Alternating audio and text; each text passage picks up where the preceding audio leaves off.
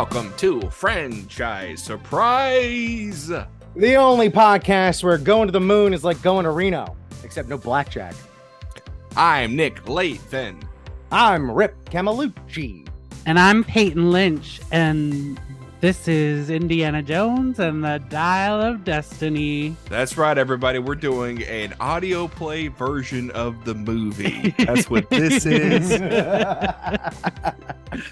I'm playing Marion, so I'm going to turn uh, my Zoom off and then come back in an hour and a half. Okay. and I'm playing Teddy. That's why I let my hair grow out. And, I'm, I'm wearing gonna- a Miami Dolphin because I'll just say this: my favorite part of the movie is Teddy wearing a Bob Griese jersey, a Yeah. very unofficial Bob Griese jersey for the time period. Oh, baby, Pretty good. spins up. And I'm gonna do. I'm gonna. I'm gonna. I'm gonna youthen my voice a little bit so I can sound like Indiana Jones in the prologue session. it's me, Indiana Jones. Yo, do you mean? Do you mean? It's me, Indiana Jones. They're Nazis. I don't like these guys. How old was he supposed to be in the prologue? He's probably supposed to be older than you are now. Um, he was 39 or 40 in the first movie, and this is 1945. So, what was it? 30 was it 36? So, this is nine years later. So, he's late 40s at this point. Is that is that does that sound right? Is that is in that, the pro- in the that sound prologue, right? yeah, that sounds right to me. We never actually looked up what when Indiana Jones was born. Was born. Uh 1899. All right. He old. That bitch old. Um, Yeah, for real. Good lord, dirt. he was he was alive for the Titanic. So yeah, he was 46. Uh he's 46 in this prologue. He was on the what He was on the Titanic according to the to the kids book series. Yeah. Is it the novelization or is it the Young Indiana Jones Chronicles? Ugh. I've never seen the show, so I don't know if he was on the Titanic in the show, but I have never seen the show either. I just know from the VHSs, like there's like a narration. uh, It's like he's like, join Yeah, me oh, in my adventures. I time I remember from almost the died. And it's like him yeah. like sick as a little little boy. that trailer, those never seen the trailers on those videos look so good. Yeah. Also, never seen the show. I only had the uh, trading card set. It was 3D, so it came with little 3D glasses. Oh man, that sounds dope. It was pretty great. Um that, yeah, did I tell you that I got a 1994 NASCAR uh trading cards from a friend of the show, Travis Damagoo? That you did. You did mention that Jeff Gordon and um Kyle because I was like. "Ooh, what year was Jeff Gordon's rookie year? That might not be. Regardless, it's early Jeff Gordon, Yeah, when was Jeff Gordon's rookie year? the Rainbow Racer himself. Uh, anyway, um, as we're looking up Jeff Gordon, that man's 51. Uh, when did he start? 91 was when he started. Okay. Uh, wait, no. Let's see. Okay, so he was the 95 Winston Cup champion. So, yeah, he, I guess he could have started in 94. it was the year before he won it all. Uh, his first race was 92. Well, there you go. There you go. Uh let's let's go ahead and spoil it for the listener and say we all saw this together at a brunch screening at Alamo Drafthouse the Sunday after the movie came out, and god damn it, did we all love this movie so fucking much. We just- I was just I couldn't stop thinking about it, everybody. yeah, I had a blast. It was so much fun. Great, great movie going experience. The longest of all the Indiana Jones movies, and didn't necessarily feel so. Yeah, it actually went by pretty quickly.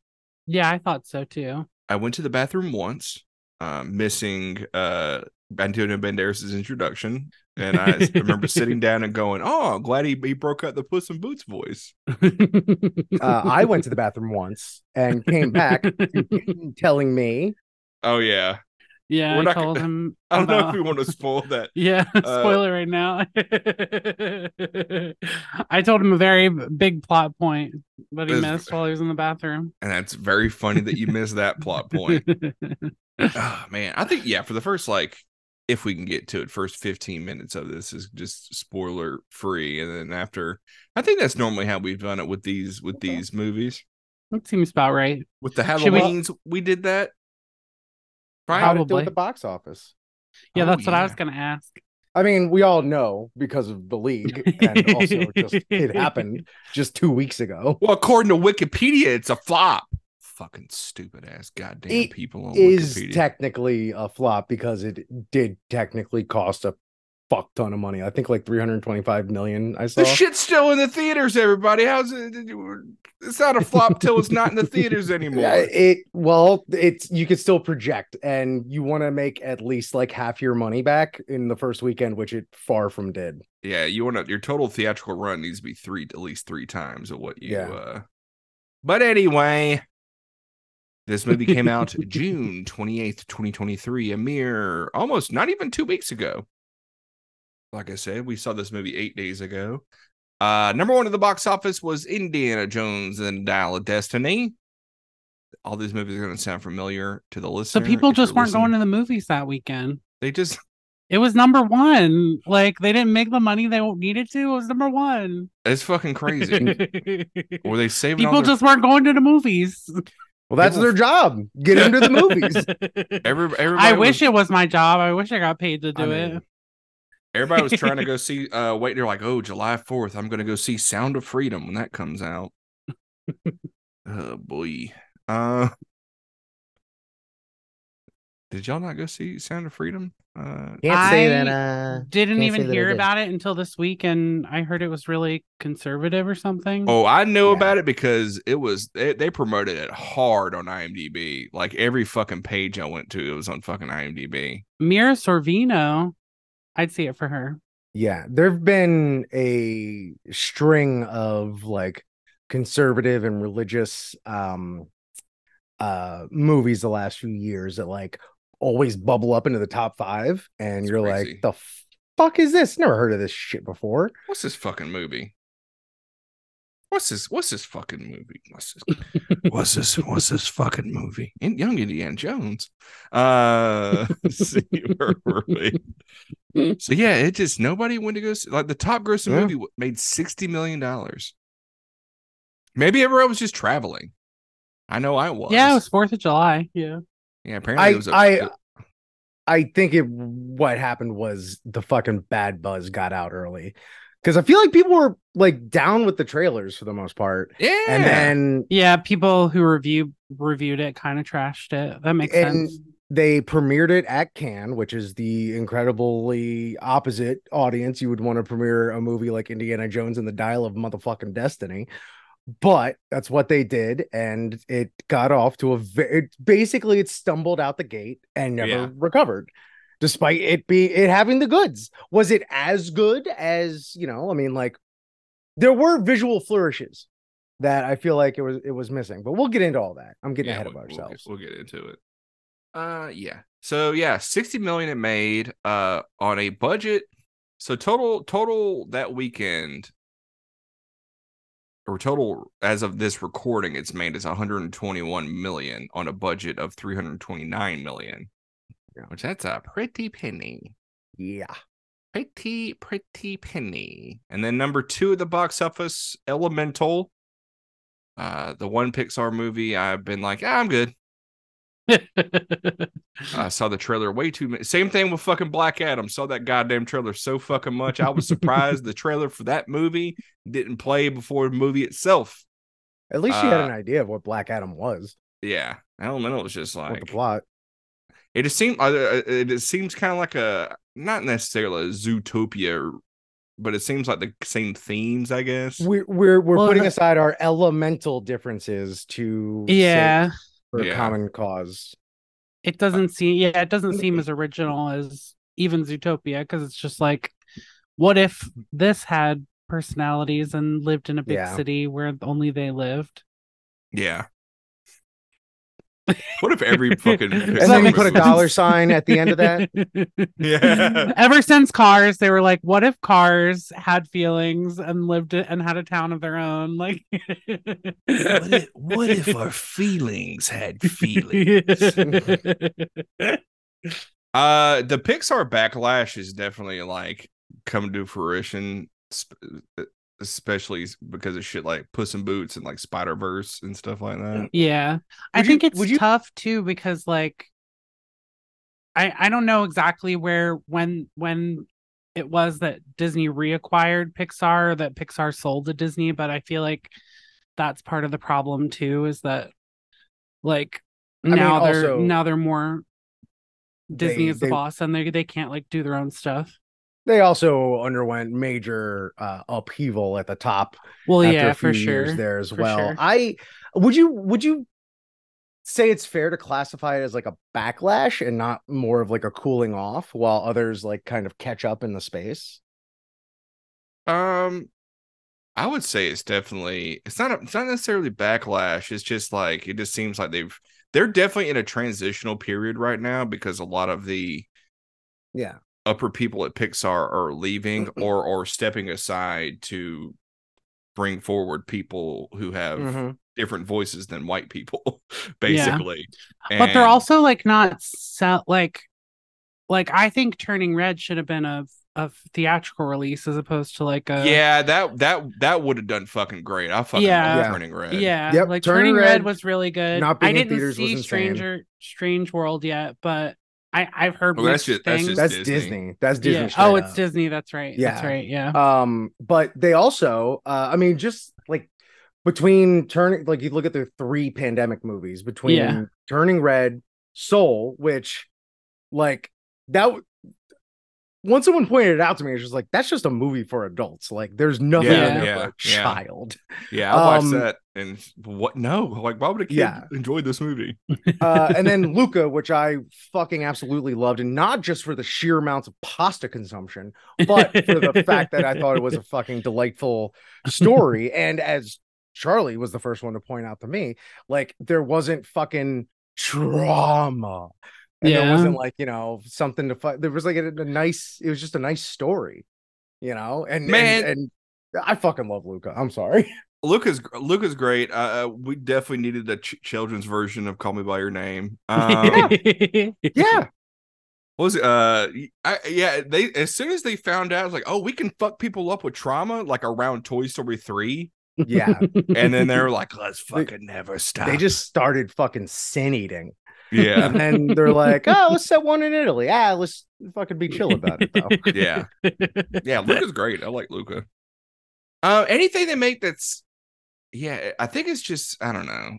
And also, like again, you have other entities like catching up, either artistically, like with like what Sony does uh and is doing and like DreamWorks and stuff, or financially with like Illumination, which just Mhm. can't not fucking cash big checks at the Mhm. box office these days. It's insane. Yeah, Um, so they did, yeah, like while they've been trying to get their house in order, they've kind of lost their grip, and it'll be, I think it'll be fun to see if there's like a a, a big Pixar assance, as it What were. is the They're next- kind of poised?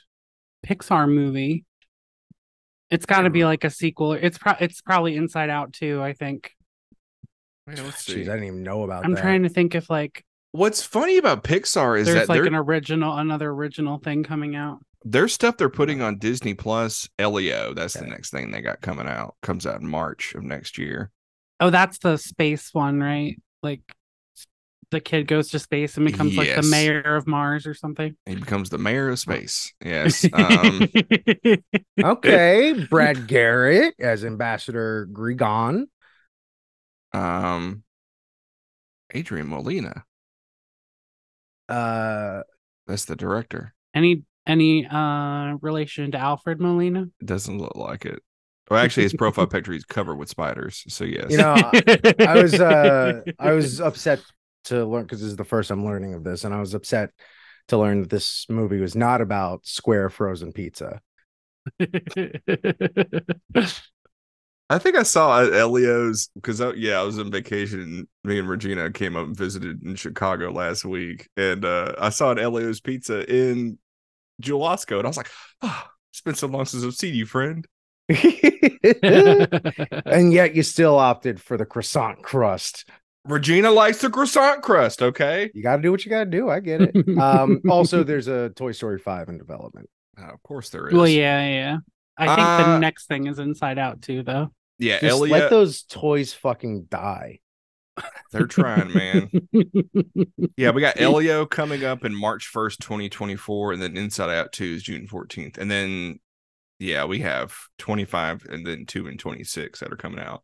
The thing about Pixar right now is that their shorts that they're putting on Disney Plus are a lot more like all those are fucking like phenomenal compared to like what they're putting at the theaters. Like if they keep Those making used to be like their farm leagues, basically. Like Yeah, that's how you kind of g- got your chops. yeah, hmm and those those shorts are just so freaking great. I love all Yeah, I feel like Disney's a lot more willing to make take a risk on like something that's short and doesn't cost as much money. Uh, Yeah. Speaking of mitigating risk, uh, I just hope that they don't start getting desperate and making live action Pixar movies. boy. Mean, Uh, Charlie and I started watching um, uh, My Adventures with Superman uh, last night, and it, that dawned on me. Like, I know she's, you know, uh, b- b- a cusping weeb, as it were, but uh, uh, I would like to see a transition of like less live action, live action adaptations and more anime adaptations, because like Superman in anime is like, and the way they're like approaching that story is the most I've been invested in Superman since I was like six years old. yeah. It's very good. That's like Star Wars Visions. I watched the first two Yeah. episodes of that, and that's fucking great. I Mhm. recently rewatched uh the director of Cowboy Bebop did a Blade Runner anime, like short that is like 15 minutes long, but it explains like the blackout that happened before Blade Runner 2049. And Jesus Christ, I was just watching that going, "Fuck, why can't we get a whole fucking movie of just this? Like, anyway, yeah, animation. Animation needs to be the first option more often. Yeah. Yeah. Look at Cats. That was originally supposed to be like Don Bluth style animated, and it would we have could- been absolutely incredible. Oh my god, dig up Dom DeLuise, bring him Dig his ass off. Put him in Cats. He, he, he would that he man would- was born to voice a cat in animation, as he's done, but he's been born. To, he's he needs to be reborn to do it more. Oh man, reborn to do it more. We can rebuild him. Research user trying to clone Dom DeLuise. I mean, Uh, if we if we if we if we're digging at Dom DeLuise, I mean, we might as well just go to the Hollywood Forever Cemetery and pick up Burt Reynolds while we're at it. oh yeah, yeah, yeah. Oh yeah, yeah, yeah. Can we the end two? Could you imagine? Cannonball Run three. Oh. Anyway, number three was Spider Man Across the Spider Verse. Speaking of animation, that's different. Still need to see it. Uh, I'm very mad at the both of you that you haven't seen it yet. It's it's fucking. I know. I really want to see it. There's one. There's one Spider Verse they go Somebody to. Venmo me to go see Spider Verse. What did you? What did you? Fuck, you saw- that's how we've been. That's how we should have been trying to monetize these fucking podcasts the whole time. man. You just cracked it. Look, just Venmo me twelve bucks. just just get a friend. Uh, get Sarah Jean. I'm sure she'll She'll spot me. Yeah, yeah. she'll she'll she'll she won't know what's going on because I doubt she's seen the first Yeah. one. Well, just let her know that you asked for these tickets on the Fourth of July when she was. yeah, paying. yeah, yeah. When she Yeah, was yeah. paying for everybody. She still owes us eighteen dollars, by the way. Uh, number number four at the box office. No hard feelings. A movie. I've heard was good. I've the plot makes no sense to me, but every time I watch that trailer, I'm like, I, I, I just, I could just see I a love the trailer. She's just mad because her husband thinks her book's bad or something. No, so- this is no hard feelings. Is the Oh no, no, you, no. You're thinking feelings of you hurt my feelings. You hurt my. Feelings. there are so many movies with fucking similar. no hard titles. feelings is the one with uh with um Jennifer. uh, Lawrence. Jennifer Lawrence. Okay, which yeah. I will reiterate, I I've heard is good. Yeah, I feel like it's like a return to like ni- a '90s rom com type of plot thing device. I feel like it, it went to theater because it stars Jennifer Lawrence, but if it was Yeah. anybody else, it would have been dumped on. Well, Like it's Netflix. Sony. Sony doesn't have a Sony streaming does not have a streamer. And uh, that's why they're winning the streaming wars. Play in the field, baby. You know. Yeah. Like, Well, what we'll dump, offers we'll, we can get. we'll dump some of our stuff on Disney Plus. We'll dump I a few we- things on Max. you know, we got these Spidey movies everyone seems to really like. yeah, we'll put we'll put some stuff on Netflix. Um, Uh, they are winning.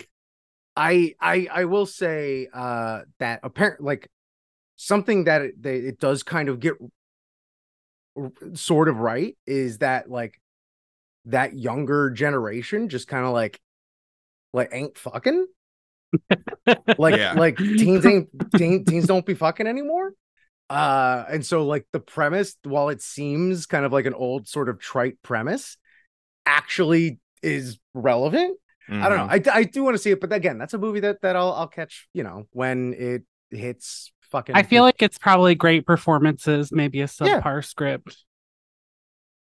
Yeah, I, I'm trying to think. I, I know Ike Barinholtz is in it. Yeah.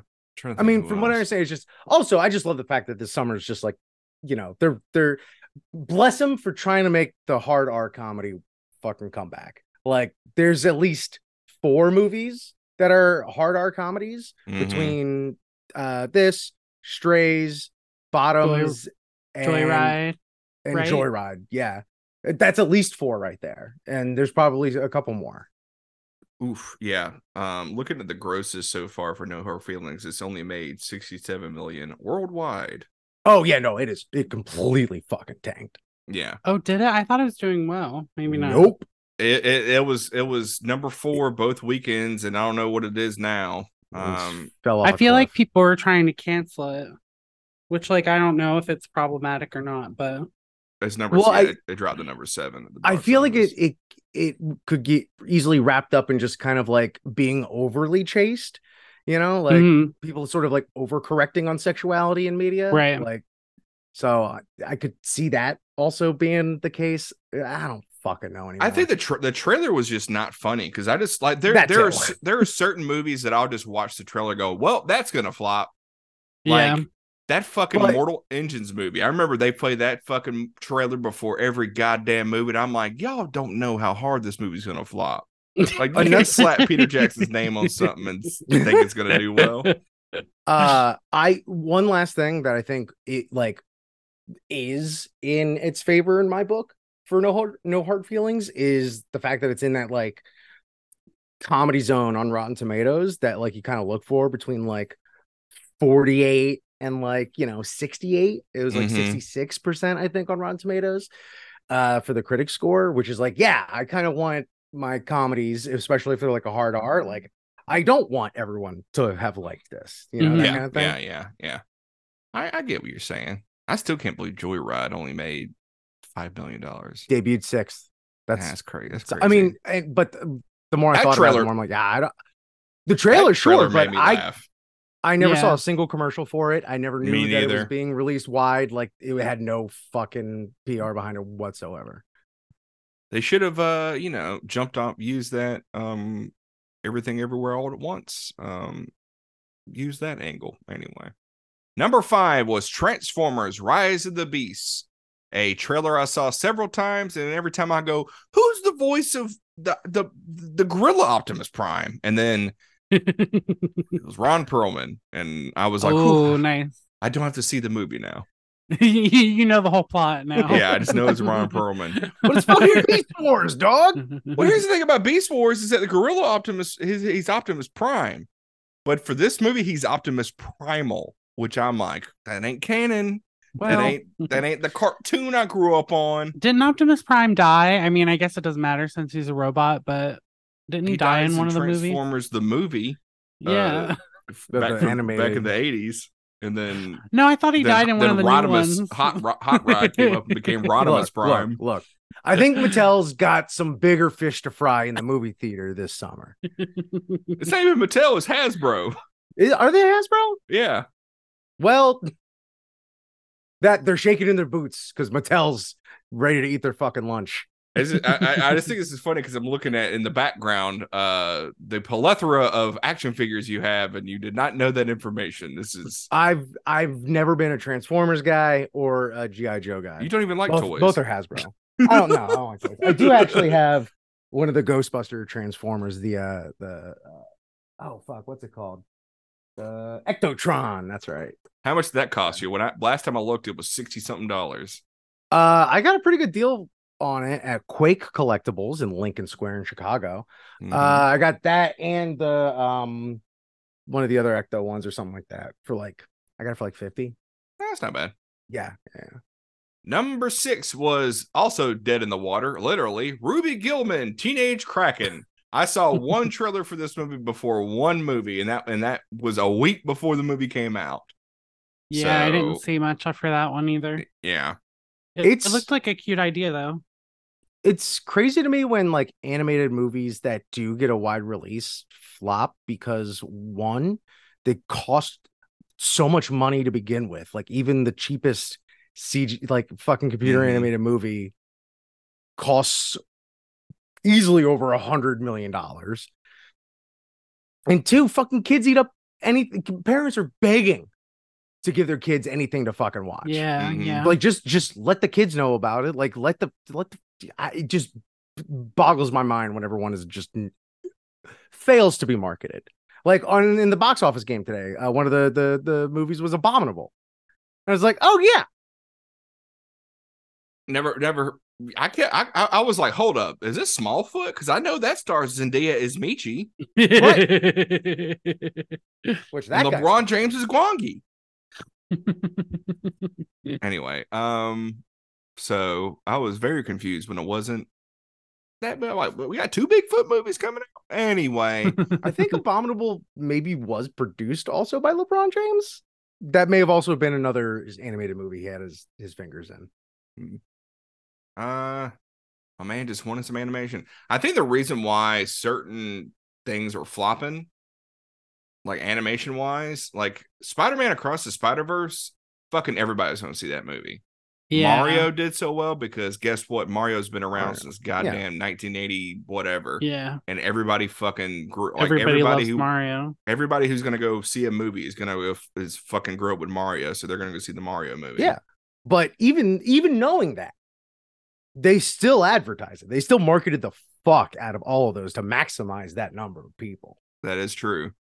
And the thing, which I didn't even really think about this. Like one time, I was talking to a coworker about seeing a movie. I forget which one it was, and I was like, "Oh yeah, the movie's Not great." Bee Movie.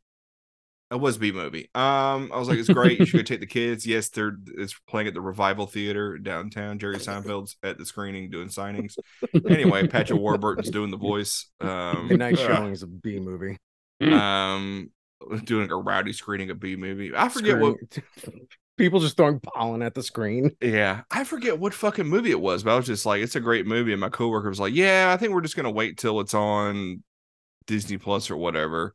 Because I think he's yeah, like- I don't think people. Yeah. because the like, oh, we got four kids. Average movie ticket's like fifteen dollars, so that's Yep. fucking sixty dollars before- right there. And then you gotta get popcorn and all that shit. Yeah. Before streaming, when we were kids, you still had to wait a while for the movies to come out, like on VHS or even. DVD. That window after was after they were in the bigger. movies. So like there was more there was more of a reason to go see it in opening weekend because if it didn't do well, then you wouldn't see it until it came out like Mhm. months and months away. Um and now it's like it'll come out on streaming like 28 days later or something. Yeah. So there's there's just not as much because I say I say the same thing. It's like I saw the trailer, like it looked cute. I I might like it, but I'll probably just wait for streaming because I don't really feel the need to see it on a big screen if I'm just Well, gonna they- be able to see it. Yeah. And there's also research that like there's some platforms that that shorter window is like a huge boon for them because they'll make whatever money they can make from the people that do want to see it on a screen in like Right. those that one month. And then a fuck ton of people end up watching it because it was on there so fast. Uh and they they just fucking rake it in on both sides. So I don't know what the answer is to this new landscape, Yeah. but eh, What I know is, somewhere. Hey, writers. Yeah. of course. Give them what they need. This is young Indiana Jones talking. Uh, another wet movie was number seven, The Little Mermaid, Hey. which Peyton, you said was bad? Or was um, I? I didn't think it's bad. I mean, I Your it's review was long. mixed? It's long. Yeah, my review is mixed. I think it's really long. It felt. I think it's probably the same length as Indiana Jones, but it felt longer. Mhm. Um, I think I haven't seen that many of the live action Disney movies, but I've heard from people who have seen them that this is like probably the second best after Cinderella, which I did see Cinderella and I liked that one because it was like a a new take on it. Um, but uh, I think it's worth it to see Halle Bailey. She was really good. She was a great Ariel. But I thought the new songs were bad. I thought the movie dragged on, and uh, Of all these live Yeah. actions, there hasn't been a single new original song that's been even fucking half decent. Yeah, and my thing is like I was telling my brothers, like, because I'm really into theater and show tunes and stuff, and like, it, it, I was mad when they were bringing out Beauty and the Beast, and I heard they were writing new music for it because I was like, why aren't they? If they're going to do a live action version of it, why don't they just do an adaptation of the stage show Yeah. that like is so good? And like, obvious, The Little Mermaid didn't do as well on Broadway, but like some of the new songs in the movie are obviously stand-ins for some of the songs that were in the Broadway show, and I'm like if you're if the producers are not like make the song at least as good as if not better than the songs in the broadway show why even add the songs? They also cut some of like the original songs from the first movie from the original movie so. And it was like uh, why are you cutting songs when the movie's from the original movie which ran 90 minutes to like the new movie that's running two hours and 15 minutes it doesn't make any sense And The plus, math doesn't add up. the math Plus- is not mathing plus Sebastian and, and Flounder just look stupid. Yeah, yeah, yeah. Uh, the David Diggs, in my opinion, David Diggs' performance as Sebastian was really bad. It was just like, I, I some people have said it, it's offensive, and I, I, I'm sure it is. I don't know that much ab- enough about it to know about, if it's about offensive. crabs. Yeah. Yeah, but um, but it's just like it seemed pretty lifeless to me. I just like pictured crabs. One of them's holding a purse, like, "Honey, let's go." And They just sideways walk out of the theater offended. It's the it's the like squid it's like the squeaky feet sound from SpongeBob when, yeah. when the crabs walk out of the screening of Little Mermaid. Oh, Uh, man. so Peyton, one, here's why they don't infuse those theatrical versions of the songs. Well, they want to be able to get nominated for yeah. Well, uh, b- b- best original song, sure, Yeah, first yeah. as well. That, uh, but I don't know. Let's see how. Let's see maybe how Wicked does, and if people are receptive to those types of musicals, and maybe we can run those back as well. Always got to leave room for more. Always you talking gotta about all- room to rehash more. all two them- Wicked movies. Yeah, well, I mean, yeah, but two. I I don't get it's it. so either. dumb. But Do they um, want us to cover it on the podcast? You make you got to make three if you want us to cover it. Is that what they're doing Well, that's what Wizard of Oz. That's is. exactly why they the- wouldn't do it. That's the So- third movie in the trilogy. Oh, and then we got to watch Oz the Great and Powerful and The Yeah. Wiz. And Mhm. I'm actually liking this idea. I love I love the Wiz. I think the Wiz is such a great movie. It's so Oh my God. Uh, can we skip Return to Oz because it scares me? No, Oh, no, I love Return to Oz. That's the one we're watching the most. We're watching that one 3 We're gonna watch oh, that it's three times. scary. Um, What was gonna say? Uh Sidney Lumet, uh his book Making Movies, he talks about making uh the Wiz and um just how fucking hard it was. I think that movie was also like a flop too. Yeah. Yeah. Um it makes sense. But um yeah, he was just like he he he really originally wanted locations for everything. And then they realized like, oh shit, we're gonna have to shoot all this shit in the studio. So they had to move it all to a studio. And like they did all these crazy things. Well, they with- built those sets. yeah, they did a bunch of crazy things with like gels, like uh um for the lights. yeah. and all that stuff. And like one of the like the film for one of the colors, all those angles just didn't do well. So they had to like the that's like one of the musical performances just just looks butchered because of it. Anyway, read that book is great. Um making Uh, movies by also- Sidney Lumet. Peyton, as far as other Disney live actions go, Jungle Book legit is very fucking good. Oh, I Jungle have Book's heard- great. I Jungle have Book heard the is great. Jungle Book is good. I think when people were mentioning Cinderella, they probably just like forgot about the Jungle Book. But And That's and the one I've seen. Yeah, and it was yeah, really good. Jungle Book's fucking legit. That gave Favreau the, the false confidence to do uh, Lion King. Um, and then also, um, Jesus Christ, it was just in my it was just in my brain. Um, oh, not good, but it's a really dumb fun time. Was the live action Aladdin? yeah, I heard Uh, that that was, that fun to watch at least. it was- yeah. it's a very fun. At times, it looks like a high school production. It's a hoot. See, Aladdin's my favorite Disney cartoon movie, so that's why I haven't pulled the trigger to watch it yet. Um, Um, but Jungle Book's well, great. if you were, you'd be you'll you you will- when you do, you'll be treated to a, a nice surprise, uh, playing over the end credits. Oh, no. Uh, they you know dug up Robin Williams' body. oh no, just kidding. him and Dom DeLuise. I like how I yeah. I like how y'all were joking about Dom DeLuise, but then Nick got sad when I said they dug up Robin Williams. sorry because he's great. Not, not I say that Dom DeLuise isn't great, but like I mean, Also, also Dom let DeLuise Robin didn't rest. fucking yeah, Yeah. let him rest. Dom, he Whereas, still yeah, had some DeLuise- work in him, you know. We we were just scratching the surface of Dom. I think I think it I think it mainly gets into how they how they uh, Yeah, left yeah, this mortal that's coil. true, that's true. uh anyway, uh number 8 speaking of leaving the mortal coil, number 8 was The Flash. Uh the fastest drop I have ever seen in box office. That's Like, it was- also Did it open probably- well on the initial weekend? It was number 1, then it dropped Number to number one. 3 and then it dropped to number 8. Hmm. and it also like despite it being number one it was a it was a it was a shit weekend at the box office um i think that might be the most like ethically satisfying bomb of all time Yeah, yeah. I'm glad that people. I'm glad that there weren't enough DC bros to save that movie.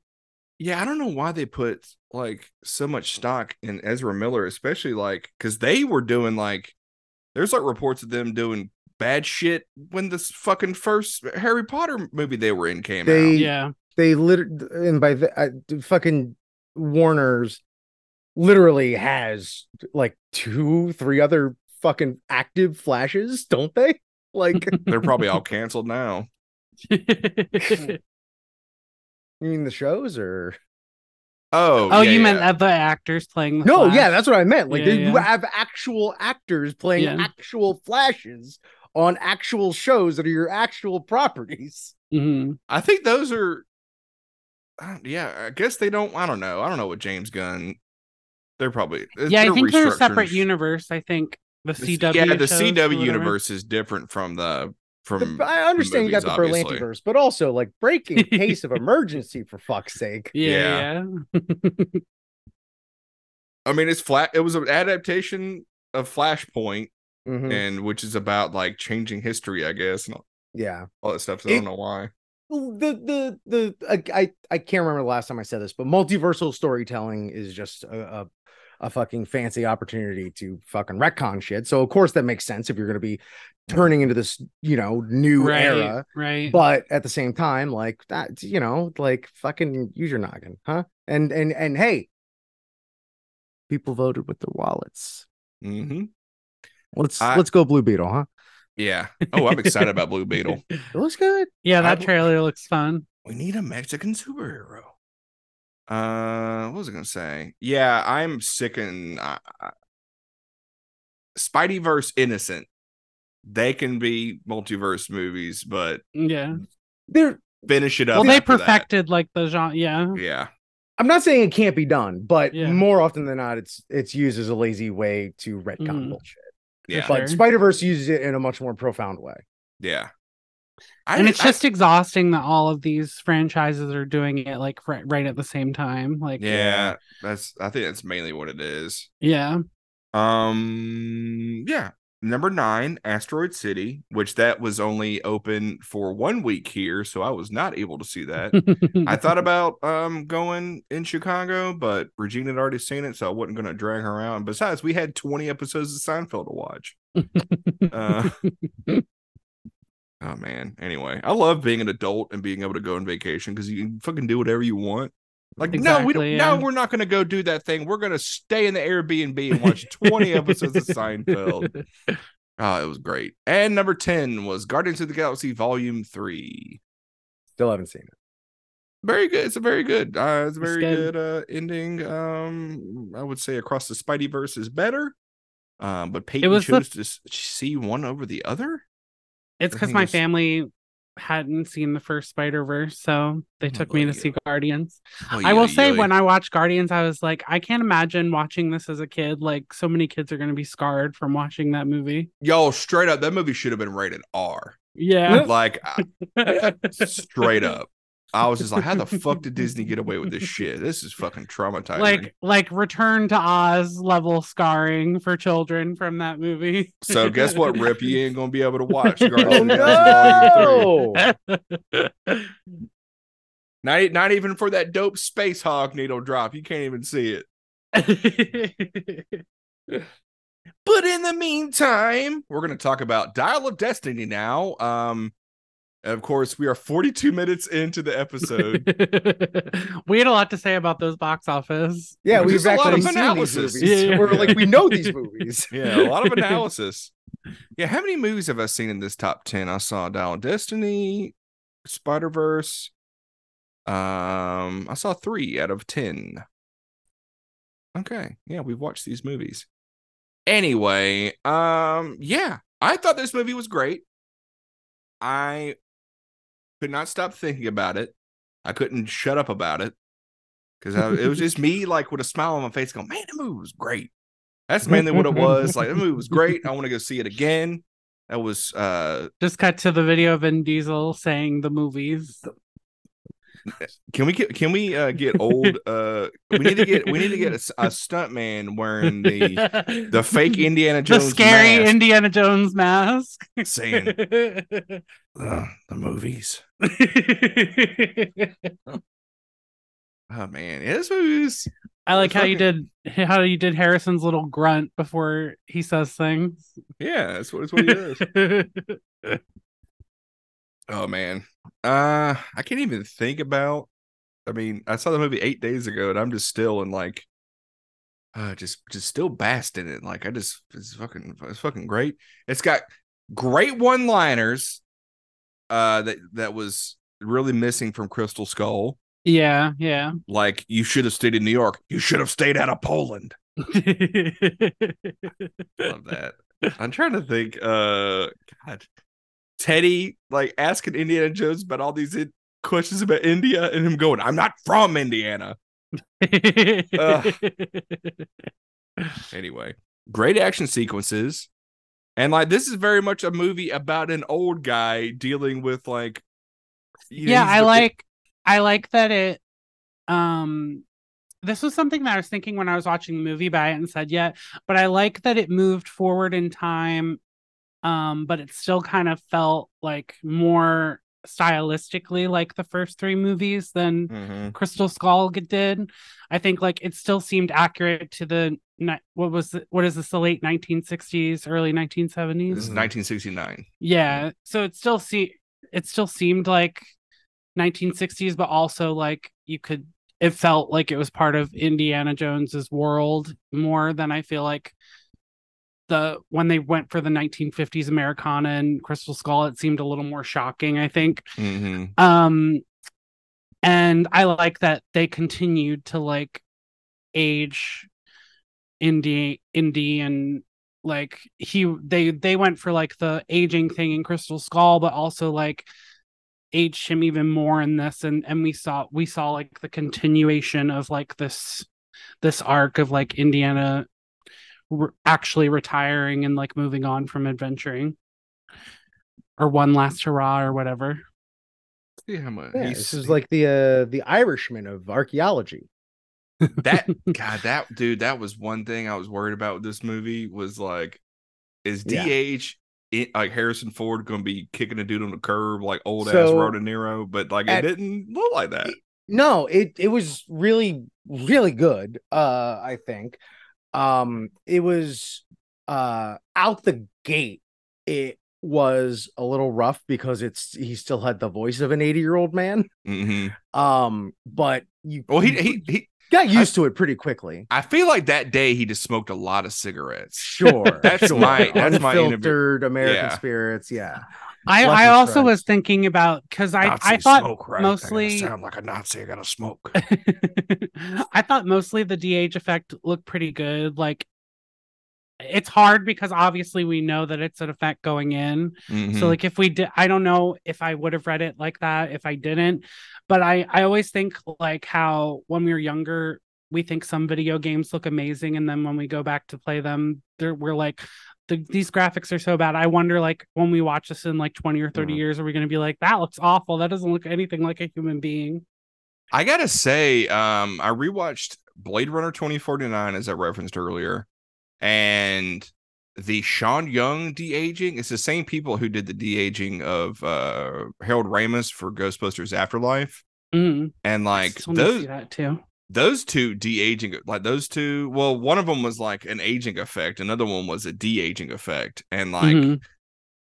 It was damn near close. It wasn't. I mean, this was. I think this is who did this, but I feel like they Mhm. should have gone out to that company because, like, holy shit! Like, still saying Blade Runner twenty forty nine, however many years on. Was it five years came out? Yeah.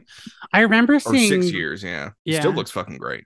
Yeah, I remember seeing Sean Young in the in the trailer for that because I still haven't seen that movie, but I feel like it's something about the lighting or like the texture of their skin or something that makes it look really realistic. hmm Um, but yeah, I agree. I think it looks really good in that movie. And like the first time I saw Rogue One, I thought the de-aging was pretty good, but I think I feel like now that I go back and watch it, it's not as good as I remembered when I I- first saw it. The one for I feel Peter like Cushing's there's- good, but not the one for For Carrie Leia, yeah, Fisher, yeah. yeah. I, I feel like with any CGI, really, like it, it. There's good CGI and there's bad CGI. And Right, yeah, yeah. like like Nick was. It's a was skill. Saying, It's a skill. Yeah. there's like some companies are better at it than than Mhm. others. So I feel like if you when we do look back in a few years, like it'll it'll kind of be hit or miss. The same way like we'll go back and like, you know, look at fucking Jurassic Park versus, you know, Escape from LA. Yeah. Um Go watch Escape from LA and look at that fucking shark that attacked Snake Plissken's submarine. Jesus And- Christ. and I was like, also, I think what was a pretty smart move in that regard was having that opening. We didn't have, we didn't quite have like the this wasn't Cold a open, yeah. serialized Mhm. Mhm. indie like we we would normally have on an odd number uh indie. Um, right? Anyway, Yeah, yeah, Um, yeah, yeah, yeah. but uh uh yeah like that whole train sequence uh where they're trying to get the uh the the lance was it the land the lance Mhm. of christ or some bullshit like yeah, yeah, yeah. um uh The and then, Lance like, of Bass. the, the the lance of bass um and then you find out what they're what we're really going after Mhm. uh and I was like, oh, is this kind of like, are we getting a little bit too much of the the de aging? I like the fact that like it seems like this is the only time we're going to be like in this time period because Mm-hmm. we're spending this much time here. I doubt we're going to be bouncing back and forth, uh, Right. in like flashbacks or whatever. Um, but I do honestly feel like by the end of that sequence, I was like completely assimilated and used to the appearance of like, okay, yeah, yeah, yeah, yeah, that's Harrison Ford as I remember him in the last 15 minutes. That's Yeah. like that was like in the first Ant Man movie when they de-aged uh Douglas. Michael Michael Douglas. yeah. Mhm. And I was like, oh shit, this is Wall Street Michael Douglas.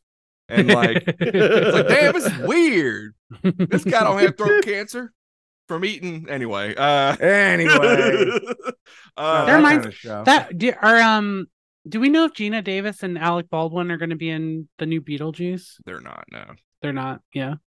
I wonder if they would de-age because they're ghosts, so they can't age.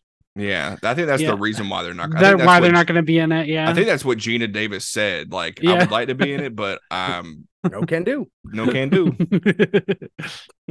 That was the, that was a quote to the Hollywood Reporter. Right? yeah. Cher popped up from a bush, going, "If she could turn back time." Sure, get back down. Get Cher, back in get that out of that bush. bush. What are you doing? You should be your front and center, Cher. Uh, but yeah, uh, I think the only time, yeah, the only two times I got really taken out of the prologue with um with CGI indie was, of course, the voice and uh and the part where he's running on top of the train and there's like that big dolly, you know, shot coming back, Mhm. you know, drone shot or whatever you want to call it, and like he's like jumping from train car to train car. I'm like, that looks fake. Yeah, I especially also having just watched Last Crusade when we saw an actual jumping from train car to train car Yeah. sequence. Yeah, yeah, yeah. Like it it's just no matter how much they're gonna like try and put into, you know, the actual action and, and how that actually all looks and stuff like that, like we, we still can't fucking escape having a sequence like that on a soundstage. yeah. Yeah, yeah. Somebody, I just like saw this on Twitter or something, but someone posted the clip of You're not on threads? No, I'm just kidding. yeah. I am on Threads now, but someone posted the clip of um from the Last Crusade when the boat is going into the propeller, Uh-huh. and they're and they're like, how do we tell filmmakers that nothing's gonna feel as dangerous as real special effects do? Like you actually feel like they're gonna get got by that propeller in that scene, and then when it's CGI, it just never feels as real or as like as risky. Did we Yeah, talk about the artistry of of a- of a, of a good stunt and a good visual Yeah. effect too. Yeah, Did we talk about how they shot that? I don't know if I talked about We that. In did. that I don't know. Did we? Yeah. He, they, it was just a long boat, and he shot it with a long lens, so it made the boat look shorter. It was really cool. It's Oh, fucking okay. magic. Oh, I don't think anyway, you mentioned that. Yeah. I Yeah, don't I didn't think you talk did about that mention part. that. is very cool. kind of like how did they how did they make Harrison Ford and the other actor not look uh smudgy? I don't know. they had to Harrison stretch it. They had to stretch him out for that just for that shot. Um, what you call it? It's like if it's a anyway, it's a whole. It's a whole yeah, fucking no, it's like Wednesday. yeah, no. They did the good. same thing with uh, the train and Stand By Me when they're running from the train. Um, The Mhm. train's actually very far away, and they shot it with a long lens, so it made like. Oh, And there's okay. also another shot in Tinker Tailor Soldier Spy with Gary Oldman talking to somebody on a on a airstrip, and like a Mhm. plane. You can see like a plane, and like apparently the plane was like very far away when it landed because it looks like it lands right next to him. Anyway, Nick- lenses. Between between fucking uh lens talk which is a new uh, segment on the show and uh, uh you mentioning making movies by Sidney Lumet earlier what percentage of directors that have made I'll say this what percentage of directors under the age of 60 know how to properly use lenses in the way you just sort of described I mean, it really depends. I mean, that's all about that's all about the DP. No, I know, I know, I understand that, but like, still, it's still coming from like the what the director like wants and stuff like that, as far as and and and figuring out like what the shot can do. You know what I mean? It really, it really. Do, I, I really, I like, can't what can be done question. like in the lens is what I'm trying. Is that that's the point I'm trying to hammer home? It's like how many fucking directors know how to get what they want in the lens, like in the like in front of the camera. It- I really don't know. It's- I guess it just really depends on your knowledge. I mean, like of based on like what you've watched and seen. You know, like I don't, I and, keep and Peyton, to, you too. Like, I keep trying to answer, but he keeps interrupting me. I'm sorry. I'm sorry. I'm sorry. it's it's it's all about your your I think technical know-how. yeah. Oh, go ahead. Go ahead, Nick. I don't want to interrupt you. It's all about your technical know-how of how what a lens could do. You know what the different lenses, what the types can do to the face. Because like the closest we have to, I just hit the mic. I don't know if you heard it. Anyway, the closest you have to like the human eye is the 50 millimeter lens, and then you have. It just depends on wh- what the focal length is and where you set it up. And if you know what it can do, then you can pull off some crazy shit with. You know what I mean? Uh, that, that's what I'm trying to ask is like how many active filmmakers under the age of 50 like just a ballpark like do you think like like 50% even would know how to do stuff like that Uh, I mean- under under fifty. I don't know if it's that high of a Well, percentage. with the- I feel like with the age of the internet, though, you could probably yeah, but I that feel like yeah, but I feel like what I'm saying is because what my answer was going to be is like I think it's very dependent on the school of filmmaking that they went to, and also Yeah. like what kind of filmmakers they're into. Like I just was watching um an episode of uh Joe Bob's Drive-In on the Love Witch, and they were interviewing the filmmaker for that, and she was talking about using um seven uh actual film as opposed to like hmm um digital. And like and and uh joe was talking about how there's like a Oh, you special know way him. you have yeah yeah It's Joe Bob. joe bob First was talking all, about Jesus Christ.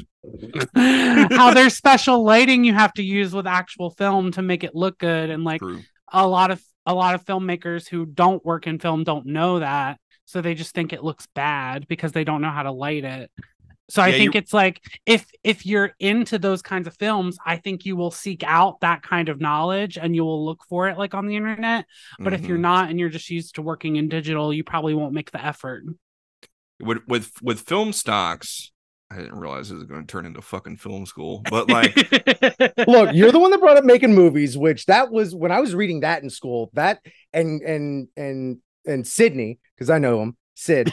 Uh, he started like there was a whole like fucking diagrams with lenses and shit like that, and that was like the moment where I'm just like, well, I don't think I'll ever be that kind of director. what I mean, especially with listening to the Roger Deakins podcast, like he interviews other cinematographers, and a lot of the time, that's the person. That's their fucking job is Yeah. lenses and everything. Yeah. The Right. director, all they got to do is trust them because they should trust them to know what the fuck they're doing. And when you're shooting a movie, the director should not be worried about all the technical aspects of what's in the frame. They should be Mhm. focused on the performances. Anyway, film stocks, there's like day, there's like exterior film stocks, there's interior film stocks. And then you don't really use LED with film because guess what? LED wasn't around when film was in, you know, in heavy Made, use. yeah. So you use you use big tungsten lights. And then you change the color temperature, not with a knob, but with different like CTO gels and shit like that. You know what I mean? Anyway, this has been film talk. Put a little theme in there. Um, telling my future self to do this, but he's not going to do it because he's busy this week, and this episode comes out Friday, and I'm recording it on Monday, so he's not going to really edit it. Sorry, sorry if you're listening to this thinking there's going to be themes. Speaking of themes, the theme of old and depression in this anyway. oh yeah, they really explored depression with this one. Motherfucker, the first time you see him, he's fucking grumpy as shit because they're playing the Beatles, and he's like laid up in. And apparently, they're playing was- it loud. They're playing it loud. Which, funny enough, that was Harrison Ford and James Mangold's favorite scene to shoot was grumpy Indiana Jones in a in a, in a recliner. That was anyway. in just his underwear. Yeah. Oh my god! I, did he throw in a Cubs jersey? I thought that was. A, I Yeah. feel like that's what he did was throwing a Cubs shirt. Yeah, a subtle so. nod to Well, he went to the University of Chicago. yeah Harrison Ford being from Chicago. Oh man! Oh god! Such a good movie. Oh, it's a great, great, great movie. Uh, I really don't know. I- I have like minor notes just because like I didn't actually sit down and write everything I wanted to talk about like I did with the Fast and Furious movie. Um, after I got out of the theater. But yeah, um, I think the main takeaway before we jump into like spoiler country, we talked a little bit spoilery, but um, this to me, like thinking back on it, this really felt like a sequel to Temple of Doom, or like kind of a re not like a rehash, but like Helena has the exact same story arc, character arc that Indy does in that movie. Echoes. Because right, Exactly. right. yeah, and she has the the With like little she's in sidekick. it, like she's in it for the money, and she's in it for fortune and glory, Yeah, and yeah. then she's got a little kid sidekick. Yeah, and then um and then of course it's it's movies referenced by name like not by name but like events They that reference shit that, was yeah, yeah. referenced Mhm. which they haven't well, done it's in any also other like movie yeah, it's also it's very much a spiritual successor to that movie with like the kid sidekick. Yeah, you just said that. Sorry, my I had a brain fart. stop interrupting me Go ahead. anyway that was it um all right it was a great movie um cgi was kind of weird at the beginning but then it got good after that and it was a fun time all right if you don't fucking if you are an hour in and That's an decided to hour. see it Bye. oh boy all right now Go for the watch se- the movie. now it's the second hour. Man, so spoilers from here on out. So yeah, the fact that Rip went to the bathroom and then came back to the news. Rip came to the bathroom and I leaned over and I was like, and I and I was like, Mutt is dead, and that's why India and Marion aren't together anymore.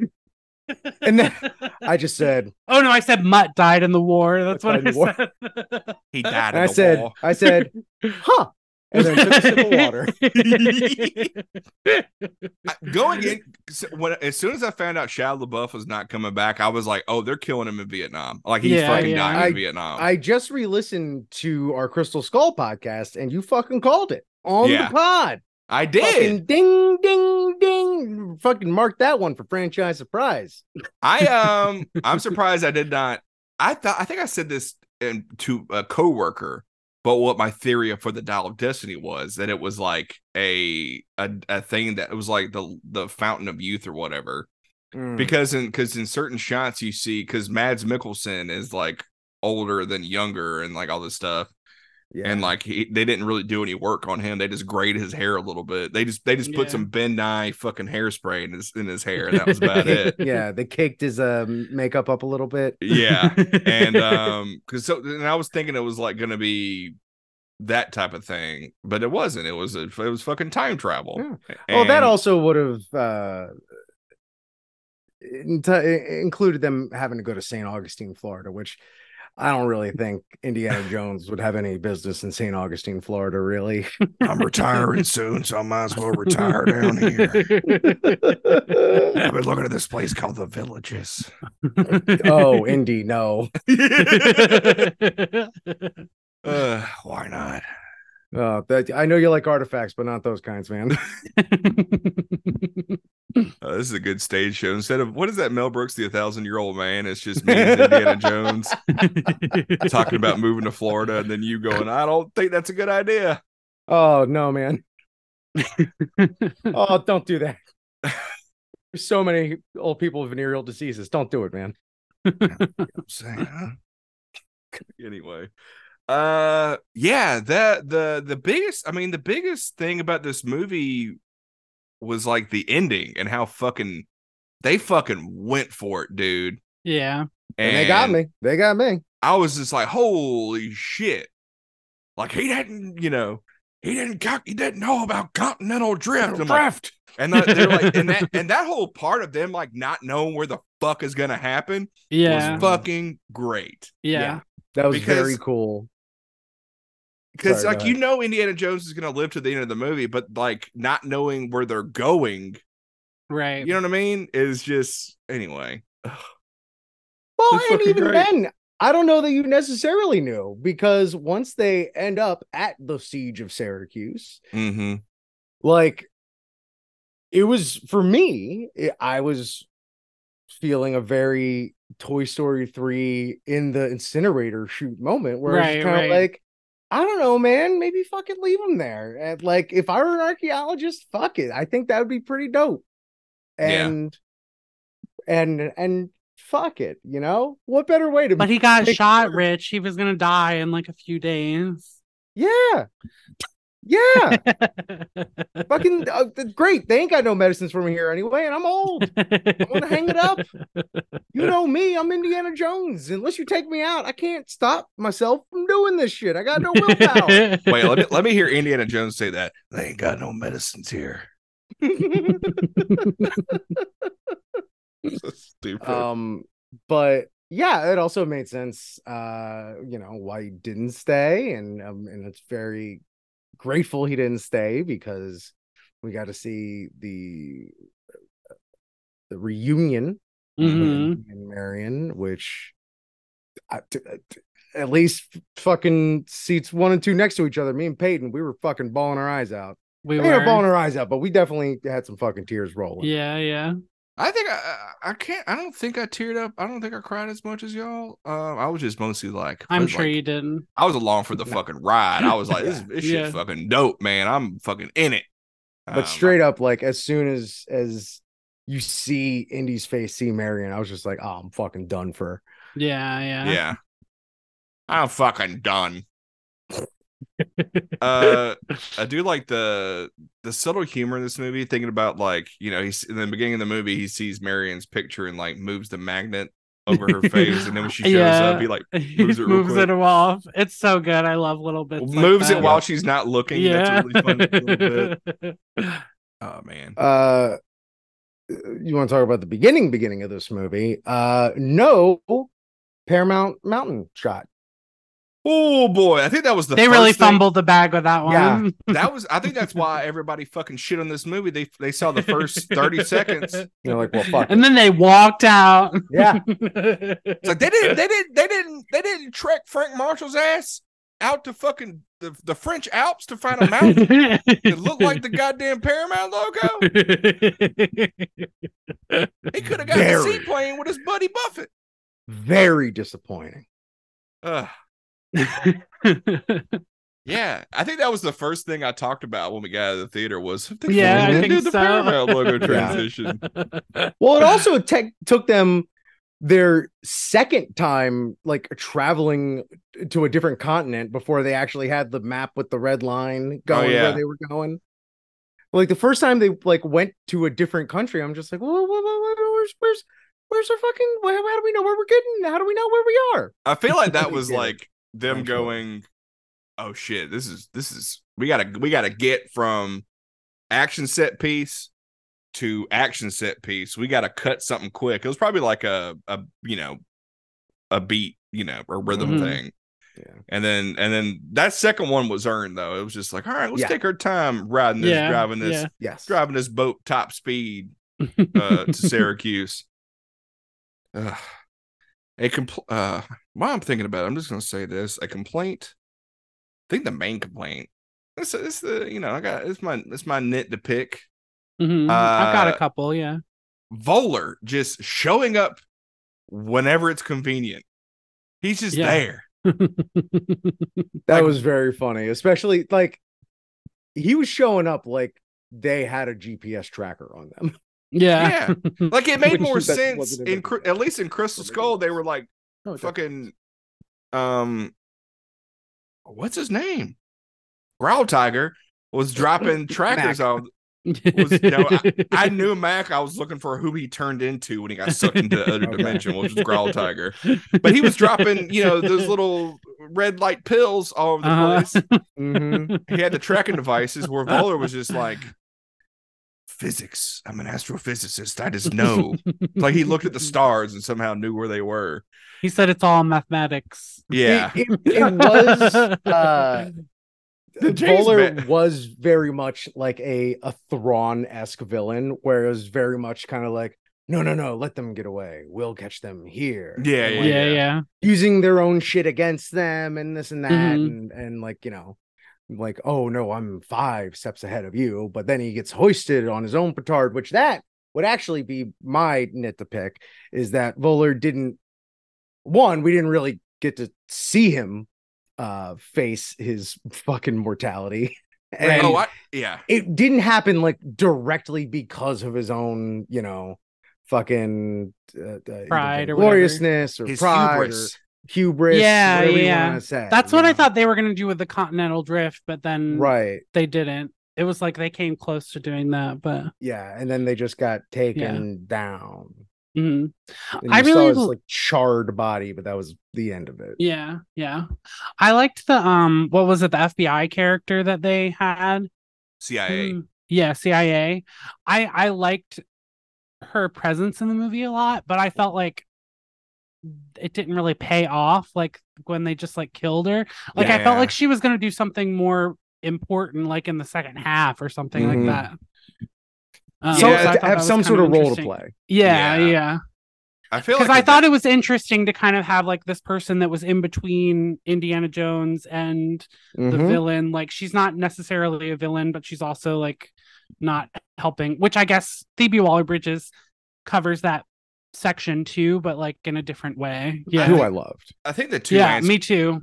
yeah oh yeah phoebe waller bridge was great we'll get to her though um i think the the, the with that though that point There's point just they, too ha- many people in the they movie. had too many characters for Yeah, yeah. one and then one of the things they were that james mangold talked about how they like one of the things they were going for was hair like indiana jones was from a world that was black and white and this was gray Mhm. like this whole world was gray so that was like that was why her character was in there because she was you know she was working for the government but she was also working for a nazi astrophysicist Mhm. so like that was the whole that was that was Well, it, The whole point of that. it, could have spoken even more towards like the compromises that the country made to do things like get to the moon. mhm. Watch Right, right. uh uh uh fucking oh god, what's that space show on Apple Plus that I really fucking love?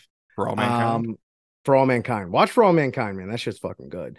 Um, but like, yeah, it, it it definitely felt like there was a lot more with that character to really kind of like delve into as far as and I those felt like shades the of gray. yeah, and I felt like the film put a lot of prominence on her character that didn't Mhm. really pay off. Like it was, it was interesting. Like she seemed like she was framed to be a big player, and then it didn't pay off later on Like on. that fucking priest in Last Crusade. Yeah, right.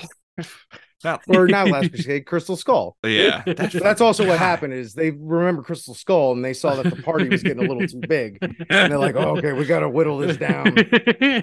And we're paying Boyd Holbrook a little too much for his uh, we're his quotes get a little up there these days. yeah oh man i that that and also my brother mentioned this and i was thinking about it but when um Sallah drops Indy off at the airport and asks Mm. if he can go on the adventure. I was like, oh, he's probably going to show up like later on in like the second or third act of the movie, and then he never does. I was like, why did they have him say that if he wasn't going to show up later in the movie? That was my man's me, old That was I a know, but it's it's just weird that he's like, I really want to go, and then like nothing happens. I I I think that was to me that was also a very Irishman type of thing to include. Oh, I haven't seen The Irishman. It's about the fucking getting old and not being able to do all the Yeah, fun shit you used to. yeah. Mhm. Um and uh and yeah, that was like the the the flip side of it was like no, sometimes you are you you just fucking can't You can't. Yeah, go yeah. on the adventure and you do have grandchildren and you do have to like you know like you were maybe this like connected hotshot you know uh once upon a time and but you moved to america and you fucking drive a goddamn cab now That- um that was the crazy thing he's about still paying off his brother-in-law's car yeah yeah yeah it would have been funny if his excuse me his cab got blown up and it, and that was his brother-in-law's cab yeah. But- I th- that backstory is very interesting. That so during World War, because of course the Yeah, Nazis moved invade Egypt, Mm. and then Mm. Indy gets Sallah to America to like you know, and I th- I was like, oh, that fucking makes sense. yeah Like Yeah. I was because at first I was like, what the fuck's Sallah doing driving a cab in America? Then they said that, and I was like, oh yeah, that's that makes a lot of sense. Yeah, Checks out. yeah. Oh man, I yeah that that I I think I don't know if my favorite part was the prologue, but I just love seeing Indiana Jones during the war. Like Yeah. yeah I love that he's still like, all right, Colonel Jones, we know we have a uniform. No, I'm not wearing that. I got my own uniform. I got uh, I got 18 of these shirts, one goddamn jacket, and 15 hats. Oh, that's right. I got more than one. Anyway. But yeah, I just love Uh, that he got the fucking fighting Nazis. He was still wearing the goddamn bullwhip and all that stuff. The man with the hat, as they call man him. Man with a hat I do. Uh, I really did love the uh, parade sequence as well. Oh, uh, yeah. with Indy riding the horse. That was very through cool. The streets of New York City. I- Um, What's funny? I about- love when he joins the protester. mm, Oh, yeah. yeah, the shot of him and the horse where he like you know rears back on the horse it's like it, it it lasts an eternity in the trailer and you're just like yeah. god damn that's some bad cg and this one they're like six frames cut it down to six frames uh, uh but yeah I, that, um, that, that the protesters and all that stuff that shit was fucking That's so funny. I was also. I love when Indy like plays around and like just fucks shit up. oh Mhm. yeah yeah he's gonna Yeah. fucking shit up Yeah. create so chaos. Yeah. Um, I was listening to uh one pod that was like trying to do the math on how old Mutt was like when he went to Vietnam. Um, but I also think that because his father was also in the army, I feel like he probably because he he correct me if I'm wrong, he did volunteer to go to Mhm. Vietnam, correct? yes yes Yeah. So that could have been one of those things where it's like I'm trying to find myself, my purpose. right Maybe right. I'll join the army like my dad did. There is a war to fight. So I Mhm. think that's I think that's what was kind of implied, Implied, with like yeah. the movie because I think I can't remember exactly what he says, and this might have been while you're in the bathroom, but it was like he was like you missed a felt lot while you're in the bathroom. I thought I was leaving at a decent opportunity. It seems like all right, I Shia LaBeouf was in the calming movie. They had a they had a flashback to him dying in Vietnam. You just Oh my- missed it did 'cause you- you in the bathroom. Oh my god! How how uh, gratuitous was it? Uh, it was- It, it was it was kind of fucked up. They just took the footage of Willem Dafoe dying in Platoon and just superimposed uh, Shia LaBeouf's face. But but they made sure the monkey was next to him. So the monkey was also doing the the anyway. Was right there. Yeah. I feel like the reason Mutt died was that he also wore his uniform just like his dad did. So he's just a greaser in the fucking North Vietnam jungle. uh anyway. I want to see that now. Jones, are you going aren't you gonna take off that greaser? Hey man, he's just combing his hair back, fucking comb oozing with Coca-Cola. Ah, yeah, I want to see that now. Just we Should need we that talk- side we need that side cool of just mutton Vietnam. yeah. Good mutton Vietnam? No, that's not good. Oh boy. anyway, what do you want to talk about, Peyton? Should we talk about Phoebe Waller Bridge? Oh, Fuck yeah. he's yeah. so fucking good in this. So good. Yeah, she just fits in the world so well. And I like how they incorporated like her dad in the prologue and stuff so Mhm. that they had that like hit shared history and and Mhm. things like that. It didn't feel like Toby she was like it, it felt a lot more natural than just like Mutt showing up in Crystal Skull and Oh, yeah. it, it's it felt like we it was more invested. Yeah. Um and yeah, and I just love that they let her be just like swarmy and like like she's like ch- ogling all these guys during the whole time and like she's like has sort of like this Indiana Jones personality but like her Mhm. own spin on it and um she's like a, she's like a dirtbag Indiana Jones. yeah Yeah, yeah, she's. A, I was gonna say she's a rapscallion. yeah, yeah and i love that um too that uh oh shit. What i was gonna what was i gonna say? Oh i i like that she's sort of like this not antagonist but like sort of you don't know what side she falls on which i feel like is kind of what they failed to do in um my, in, from my perspective in the last crusade where it's just like they just made her a nazi so i didn't feel like it was like as morally ambiguous Yeah, yeah. like it, this was a lot more interesting to me of, of like well what is she gonna do like does she care more about the money like is she gonna Mhm. work But she with the liked books, Peyton. The Nazi liked books. Isn't that a redeeming quality? i don't know what books does she like Starts with an M. I like one book. And it was also nice that like we didn't have to worry i don't i don't know we didn't have to be like is she, are she and indy going to sleep together because they weren't so that was Mhm. fun it was just like a different dynamic that we don't usually get It was um I mean it was definitely a godfather goddaughter relationship. yeah yeah It was it was good. Um I'm glad we got another you know they didn't go back obviously couldn't go back to the well of uh I just took R2D2's arm off. Um go back to the well of Marion. So Yeah. w- it's like oh let's also make a strong another we could we could make another strong woman and they fucking did it. yeah it. and make her different yeah Yeah, and like, make her different. yeah. Yeah. like she's not the same brand as as marion like Yeah. i feel like when they did temple of doom they're like okay we have to make her different than marion so that means she's blonde The- and shallow Yeah. the exact Yeah. opposite. yeah yeah, The- But- it's but more also nuanced than that has- yeah like the same hangups that Indy sees in himself. Yeah, like exactly yeah Memorizing your, you don't memorize your dad's diary for money. Mhm. yeah Yeah. yeah and just a d- overall great performance by Phoebe Waller-Bridge. Like I even like during the movie, I was like, you know, if they gave her her own series, like about the wombat or whatever, I probably would watch it. Like I wouldn't be mad. I wouldn't be mad that they were trying to make more money off of the series in that way. Yeah, I think they announced before it even came out that they weren't going to do that. But Yeah. I would, I would love to see her, you know, whipping ass in the 1970s. Mhm. I'd watch. Exactly. And even if even if this serves as proof of concept that she could do something in that Right. genre. Right. Yeah. Um also Nick, I think when you called her a dirtbag Indiana Jones, I think you meant to call her a fleabag Indiana Jones. I was objectively trying not to do that. she is like creating the Tomb Raider series for I think Amazon or something. So I'm excited to see what she does with that. Yeah. They need Hmm. to, they need, they, they just need to let that fucking, Le- let Tomb Raider go. they need to let it or die, just man. let it be pixelized. Oh like yeah, make I- it look like fucking Minecraft. Oh yeah, I'm trying to see some. I'm trying to see some triangle boobs for sure. Give me them Those Pyramid pyramid, titties, yeah. Let me get them. Put that Indiana Jones font. Let me see them pyramid titties. Um, T I D D I E S. Yeah. Uh, I hope there's an episode where uh, it's just Lara Croft trying to lock her butler in the freezer because that's all we fucking did when we played Tomb Raider Three was trying to lock that goddamn butler in the freezer.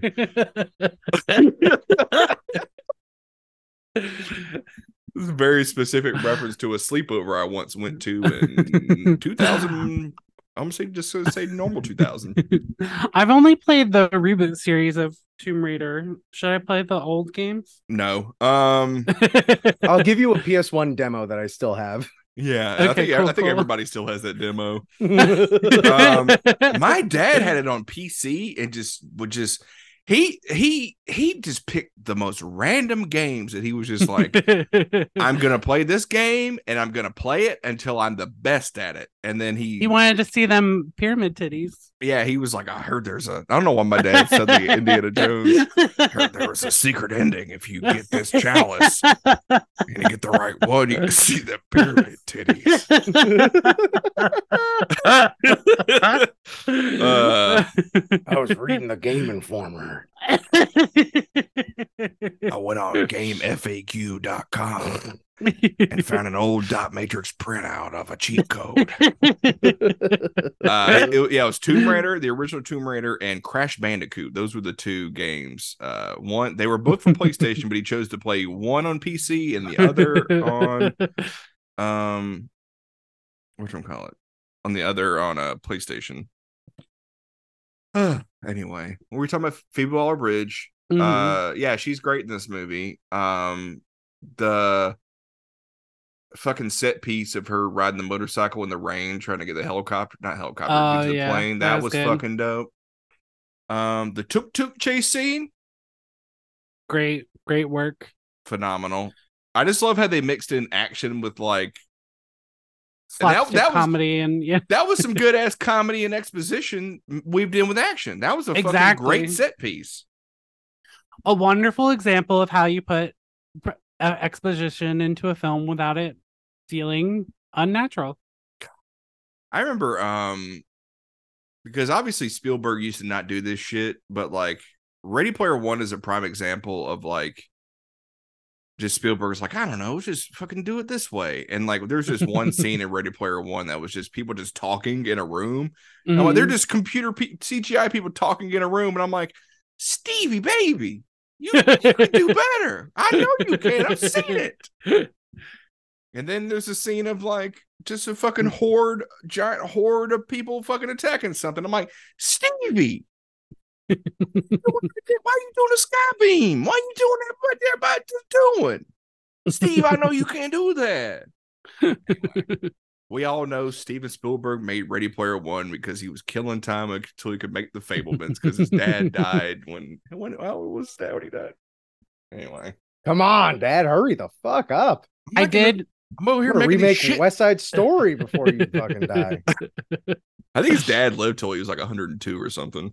Oh wow. Anyway, um, I did miss I did miss Steven Spielberg's touch on this. I think that Yeah. James Man Mangold did a great job, but it's it's just like the way that S- Spielberg's eye and the way that the cameras it looks at the world was was missed a little bit.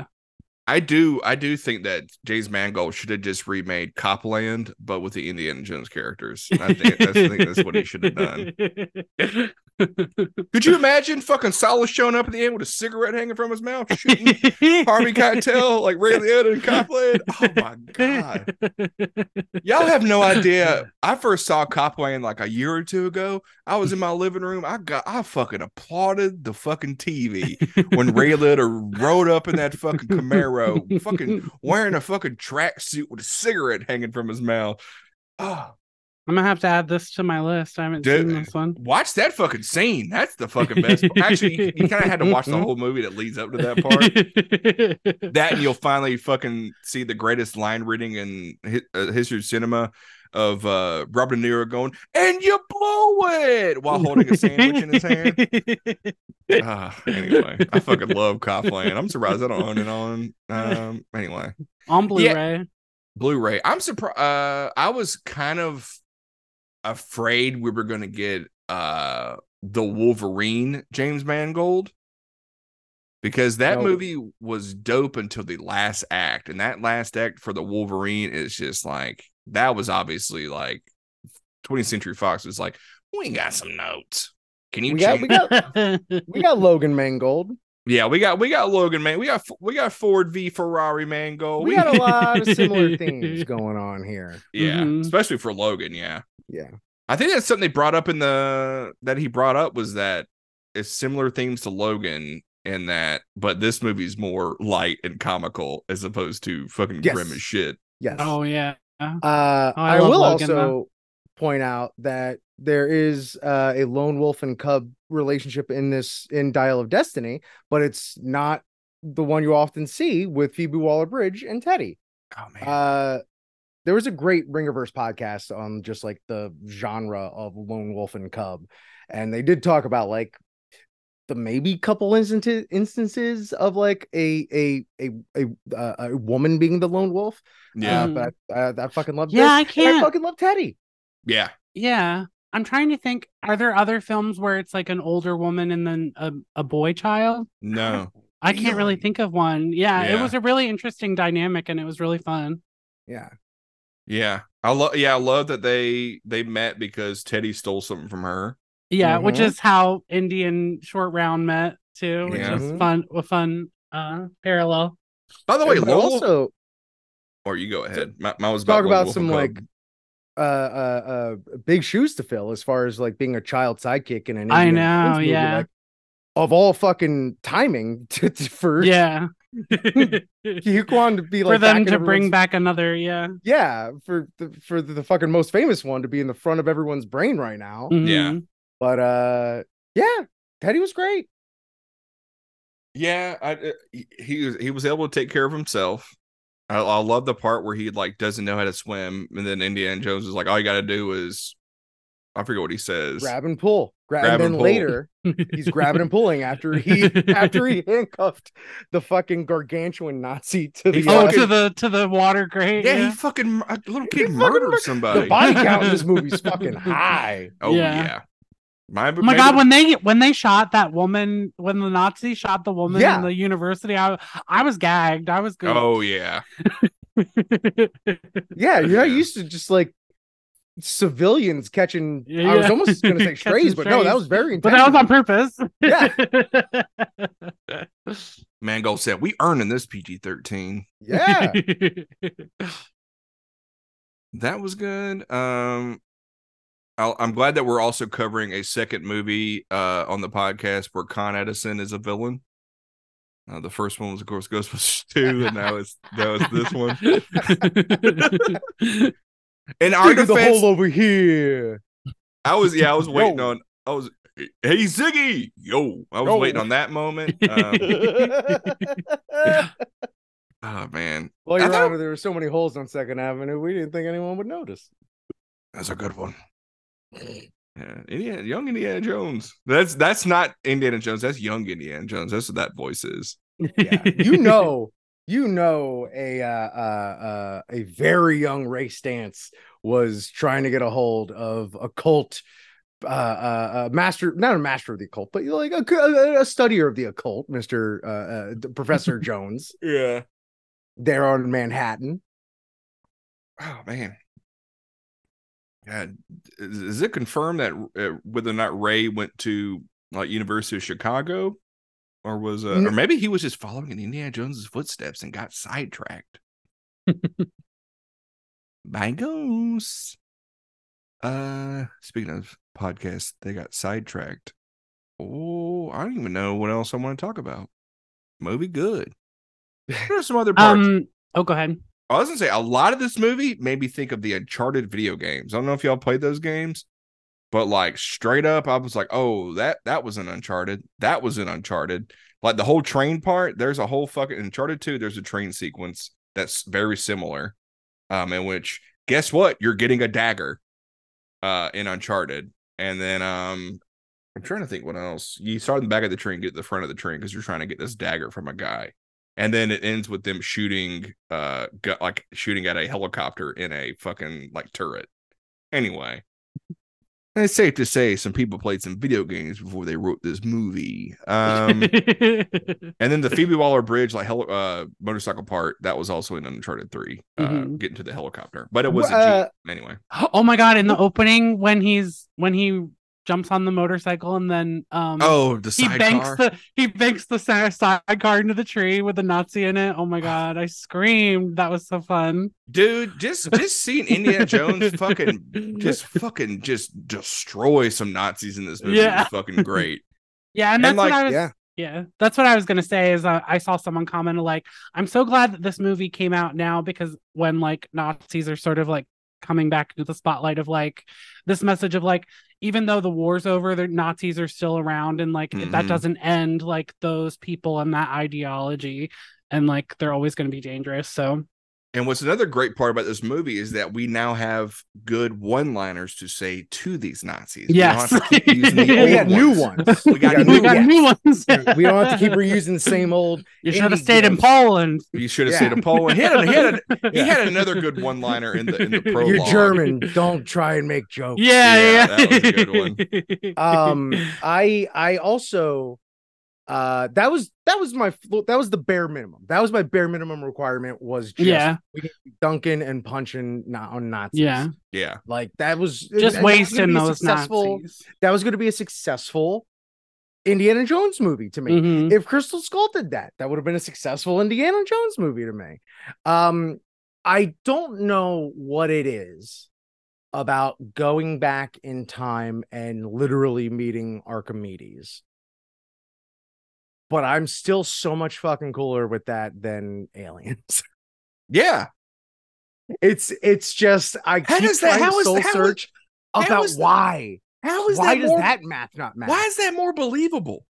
to me? because it's of this earth at least I mean, I think a big part of it still is that CGI alien. Like that really pulled me Mm. out.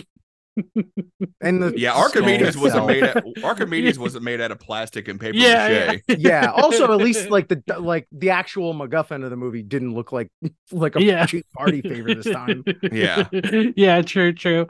But I think um I don't know, especially because they based it in mathematics and stuff like that. It didn't seem like so otherworldly.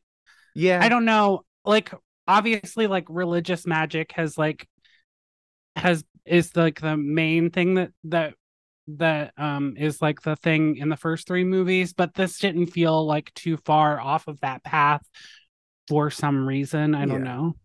I And do also, like that I they think- or gave us a red herring of the, Yeah, of the, of the dagger. yeah. which I I think like the the uh concept of that dagger is like what originally sort of started the wheels turning for like the serialized like Indiana Jones of it all. Mhm. Mm. Um but uh yeah, I uh fucking lost it. Never mind. I'm sorry. It's all It's a- right. It was a good movie. It was a good movie. Look, it was a good movie and bring me back in right now. yeah. Uh I also think Oh, sorry, do you have something you're gonna say? no, no, no, no, no, go. okay. I also think thematically the dial of destiny tied in a little bit more with the story like it was it was about going back in time and fixing your mistakes or like Mhm. trying to improve things like that type of thing and like with the crystal skull i think it was just kind of like a m- like I can't remember like it being tied to the. I don't even know what the theme of Crystal Skull is. Uh, uh, Yeah. I mean, I know the reason why was like a quest for knowledge or something. yeah, yeah, and like they want to return the artifact to like where it belongs, but also it, di- it didn't seem to to pull into like a because the theme of I guess Crystal Skull is like sort of reunions and things like that, and that doesn't really tie into the Crystal Yeah. Skull. I don't know. Uh, well, I guess all thirteen of those uh, Yeah. uh, alien. Yeah, oh, skeletons we're re- reunited. re- yeah, well, yeah. fucking yeah. John John Hurt even says reunion. at yeah, one yeah. point. So the whole point of that movie was knowledge and reunion, which is Yeah. like okay, but Okay. like like Last Crusade this was just seems to be like thought out a little more. Like it just works better for some reason. It's like yeah, the Last Crusade it's just the whole the whole journey was the father like finding the father and like reuniting Yeah. the father and Yeah. son.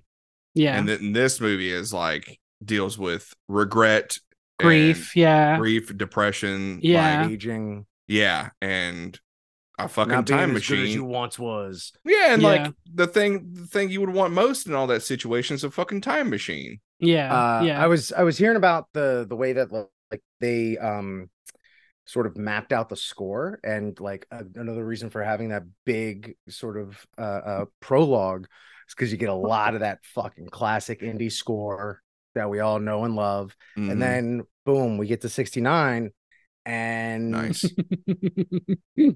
it takes and you don't get as much of the score you hear little notes of it here and there Mhm. but it starts to come back a little bit more and more as indie starts to knock the the rust off and starts to get back in like the the swing of things. Also, yeah, speaking of, with that whip. of- with the whip, uh, uh, also a much better uh, uh tailoring job of his of his uh trousers uh this time around. They didn't have that old man sag that they had in Crystal Skull. Um, uh, Did also they give him, just did, uh, you think they gave him butt like uh, a butt pad like they did uh, one of the Spider Man in uh, uh they they uh uh uh harrison ford sent them an mp3 of the calls that lbj made to levi's when he was describing how to yeah exactly. how to how to cut his his his dungarees Oh, um you know you know Harrison's got the original cassettes. He didn't send no MP3s. You're right you're right um no well calista held the uh, iphone up to Oh, okay. up to the player up to the real real. reel um Big guy for Calista. I I do love the uh like the, the the fact that it was it, was- it was a fun twist that the dial always went back to the siege of Syracuse. Like Mhm. that was never not gonna be the case, and it was Voller's sort of uh, misunderstanding downfall. of Yeah, the artifact yeah, which is why. So there is that still, but again, we didn't see a fucking face melt. We didn't see uh him turn Yeah. into Christopher Lloyd. Like we didn't see anything. it like wasn't that. as visceral of a yeah. exactly.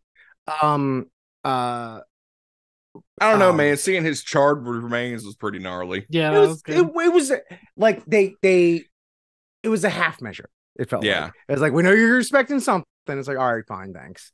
Um I am glad we got one thing. We didn't get one thing that we wanted, but we got two things. That's right. We got two instances of creepy crawlies. Yes. mm.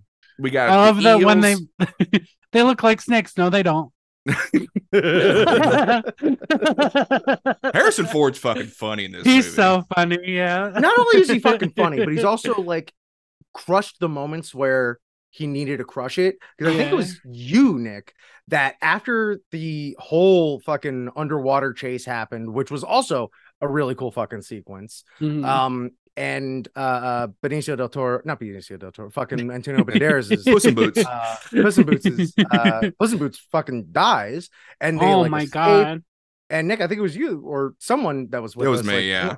yeah, you pointed out like, you know, Phoebe Waller, uh, a wombat was going off about like, oh boy, wasn't this exciting? And we got away. And yada, yada. And- yeah, and most movies was are like, just most movies are fucker, just my like friend just Yeah. died. most movies just like, oh yeah, that guy's dead. Let's move on. And he's like, guys, uh, it's like that was my friend. He had a boat. Yeah, he was my friend. Yeah, that was good. Ugh. Yeah, that was that was a that was a good moment. Yeah. Because like, because it's it's it's really good that Indiana Jones is like stopping and is just like, because you don't. I'm trying to think of previous movies where people close died, like his, you know, his friend at the beginning of Temple of Doom, who in the video But he game, double crossed. that guy, no, he didn't. Oh, I thought you were. Never mind. Oh, Temple of Doom. Sorry. Yeah, yeah, yeah, yeah, yeah. But like, um, he was well, like, even in well, Raiders, this guy's dead, drops him, Yeah. and like moves on. Yeah. even in Raiders of the Lost Ark, I mean, he's well, no, no, he does. I was gonna say like when he thinks that Marion is dead, but Oh, he's but he, he he's sad about it. Yeah, yeah. It's a it, it's a it's another great way of showing like even though we just met this character, it's a great way of showing uh the toll that it's Yeah, the taken of it, on yeah. Indy, the weight Mhm. of all these people, not just like that have passed from adventures, but just from fucking age. And again, like the Mhm. more I think about this movie, the more and more it has in common with the Irishman, and it's fucking me up. there was Ray the po- Romano should have been in both. there was the point um where Phoebe the we glossed over the fact that the first time Phoebe Waller Bridge Helena meets Indiana Jones, she walks up to him and says, "So I heard you paint houses."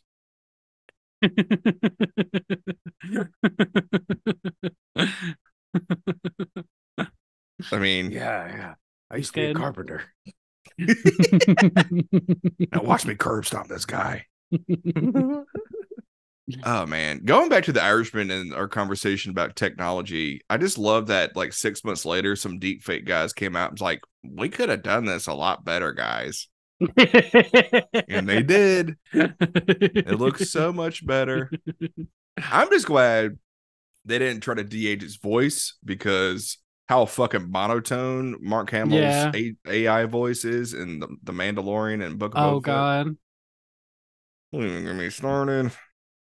I mean, you know, that's Mark Hamill's performance. He's he does a great job, but like it's just Yeah. the AI de aging of his voice. Yeah. Uh, Hopefully next season, whenever they bring Luke back, if they ever do, it's better. Anyway, um, yeah, a lot of weight in this movie. A lot of uh, it's just a heavy. It's I think it's besides Last Crusade, it's like definitely the heaviest out of all these movies mhm, Yeah. thematically, and you know, But it's still fun. It's still it's, it's still fun. moving along. It's got the damn heart of an Indiana Jones movie, that's for sure. It Mhm. it definitely feels more like an Indiana Jones movie than Crystal Skull. yeah, absolutely. That's the other thing I was gonna fucking say that I that I fucking loved was the twist on the trope of if you had a time machine, would you go back and kill Hitler? Because it turns out this Nazi would. Yeah. yeah. the Nazi would kill Hitler because he failed. Yeah, that was fun. Yeah. Oh man, that was that was that was a that was very clever. I thought that was a, a well a good use, a good deployment of that of that concept. Yes, yeah, that yeah, it's just crazy that the fact that the Nazi was like, he I got this. I could do better. You know why? Because I know math. Yeah. I mean, you don't hear enough Nazis say, you know what, the Hitler guy, eh, mid. Which honestly, uh, that's probably a good thing. Because if yeah. anyone's trying to outdo Hitler, yeah, yeah. then Oh, we yeah. got a real problem. Yeah. Uh, I just love how this movie is just one form of science versus another form of science, math Yeah. versus archaeology. Yeah. and I guess since Hitler dropped out of art school, it's just uh, science versus art as well. Did he drop out or did he fail out? You know what? I I don't give think a he shit. failed out. I don't give a shit. Uh, fuck that guy. That guy sucks. Well, yeah, he failed at art school. I'm just thinking about Detective Crash mode. You guy, that guy fucking sucks. oh, oh my god, John Rhys-Davies looking looking got the drip on at the premiere of this movie. Got the I want that fucking suit. Anyway, I was looking at IMDb photos. Um, I what are what are some other dope sequences? The fucking hanging sequence in the beginning where they're trying to hang Indiana Jones. That was oh, cool. I was on the. I, even Mm. though I knew he was gonna live, I was on the edge of my seat. Yeah, all that, all like that. They, I, you know, I know Mangold ain't no Spielberg, but he still did a fucking great job. Mm-hmm. Yeah. Uh, Um, I like the plane sequence with the with the kid drive with Teddy driving the there's plane. a kid driving the plane. Yeah. Uh, what what car? We can't have him drive a car. What vehicle can we get him to drive? I got it. An aeroplane.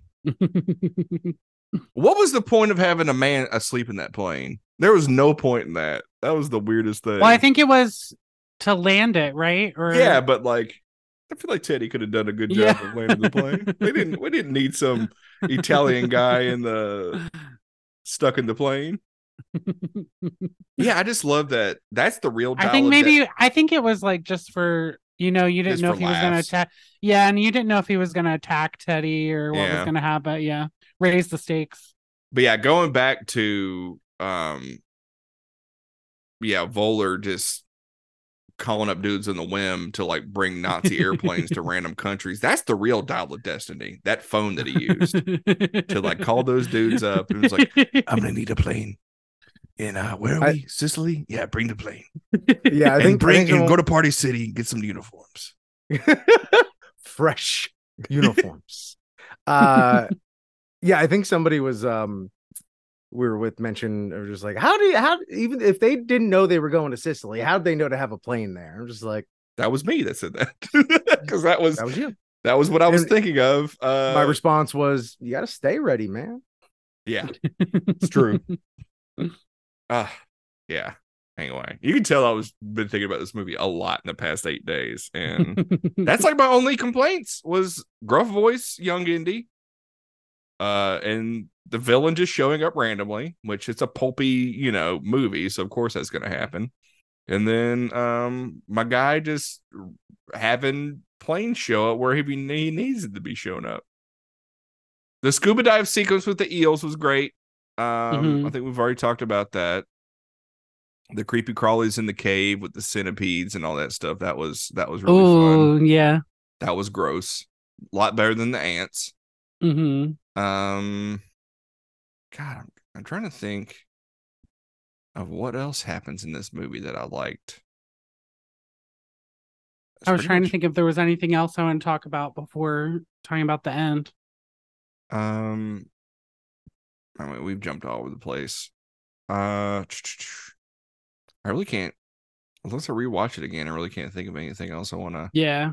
talk about. Well, we hit all the great, the great points of the movie, and How do we didn't feel like about Mads uh Mads' performance? oh my Uh, god! oh, I thought he was um, good. The first, Another as soon as they, using German. as soon as they cast him, I was like, oh, I can't wait to hear him say Doctor Jones. I want to know how And he I- survived that hereditary moment in the opening of the movie.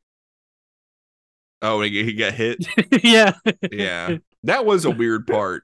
but yeah, I thought he was a perfect uh indie villain. Great choice. Dr. Jones. Uh I love the fact that he um was based out of Huntsville, Alabama at the uh because there's a lot of like the Saturn um because the Saturn V rocket was like developed in Huntsville, so I guess he worked on the Mhm. Saturn V. Um and just the line, I'm not going back to Alabama is uh really, really, really funny.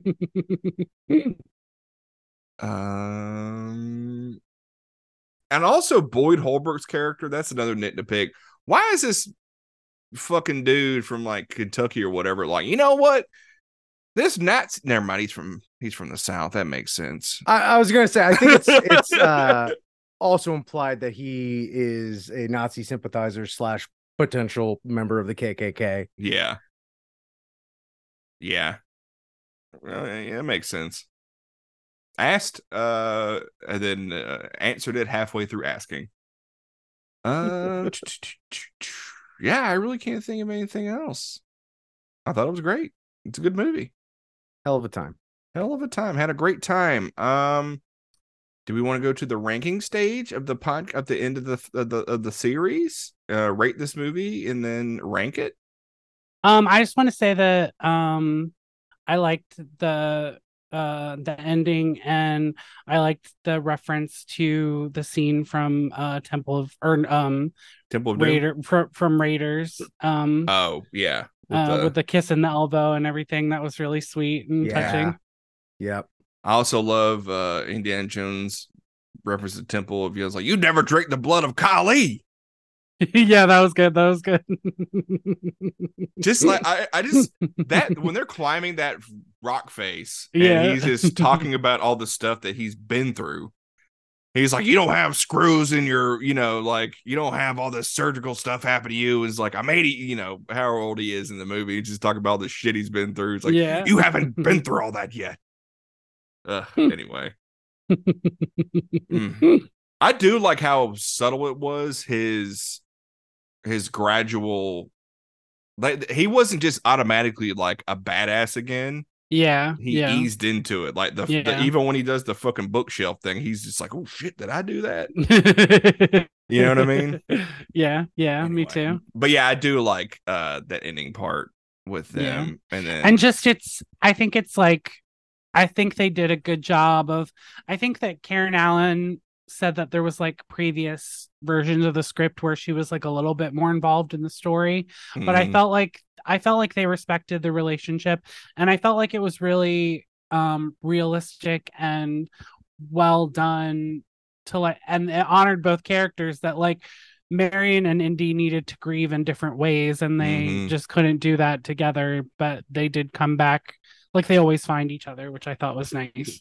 yeah, that was on par with yeah their relationship. Yeah, with what we've seen before, yeah. Mhm. I also love Sallah singing uh oh Brie, you know, singing that song as he's going down the stairs as they're going down to get ice cream.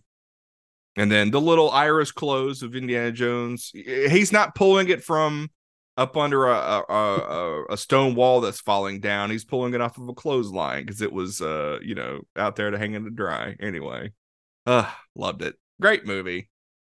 Um. Anyway, I think I All I, right, I, I, think I rank them now. I think I know my rating, so I'm gonna go ahead and say it. I'm gonna I'm gonna I'm gonna do I'm gonna do four out of five for me. I gotta find the thing. I guess it doesn't We've- really matter. We've had some time to think about this. Normally, I'll usually watch the movie day of, Mhm, day before on a good on a good week. mhm. But this one's really had some time to sit with me and you know, I was the more I thought about it, I was curious if it was going to wane in my memory or or build stronger and and this was my rating when I left the theater and it's and it's stayed consistent over a week past. I'm also 4 out of 5.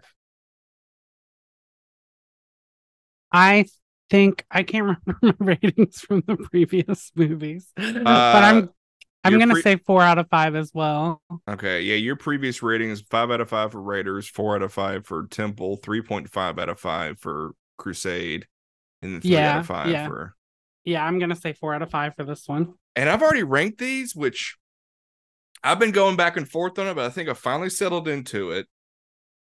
But top to bottom, let me, let me go on my litter box, even though you can fucking look at it and tell probably what I'm gonna fucking rank it.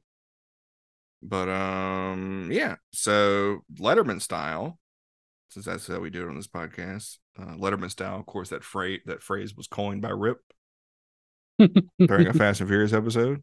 Um, not coined by David Letterman. Anyway, number five, Indiana Jones and the Kingdom of the Crystal Skull. Number four, Indiana Jones and the Temple of Doom. Number three, Indiana Jones and the Dial of Destiny. Number two, Raiders of the Lost Ark. If you call it Indiana Jones and Raiders of the Lost Ark, you are a cop. And number one, Indiana Jones and the Last Crusade. That time I'm ranking them. And of course, I'll change it. I don't know, man. Temple of Doom and Dial of Destiny are kind of neck and neck, but like Dial of Destiny just edges it out a little bit more. Um, Yeah, I, I feel like Dial of Destiny is also gonna like grow on us as well. Like yeah, definitely yeah. gonna rewatch it when it hits Disney Plus and you know, probably forever. I will rewatch this movie forever. Oh yeah, Uh I I I this moment in time, I'd say my ranking is the same. Mhm. Um, but again, Raiders and Crusade can flip at any given moment Same, to me. yeah. And same thing with this in Temple can like Mhm. flip, but I do think long run this will solidify itself in the third spot over Temple. Yeah. I mean, I- it's not racist. yeah, that's true. first That's of all, true. It's got a kick ass kid. I, I love Short Round, but Teddy's also great. Uh, what was another thing? With Phoebe Waller Bridge, sorry, Peyton, to stall your ranking. No, you're but good.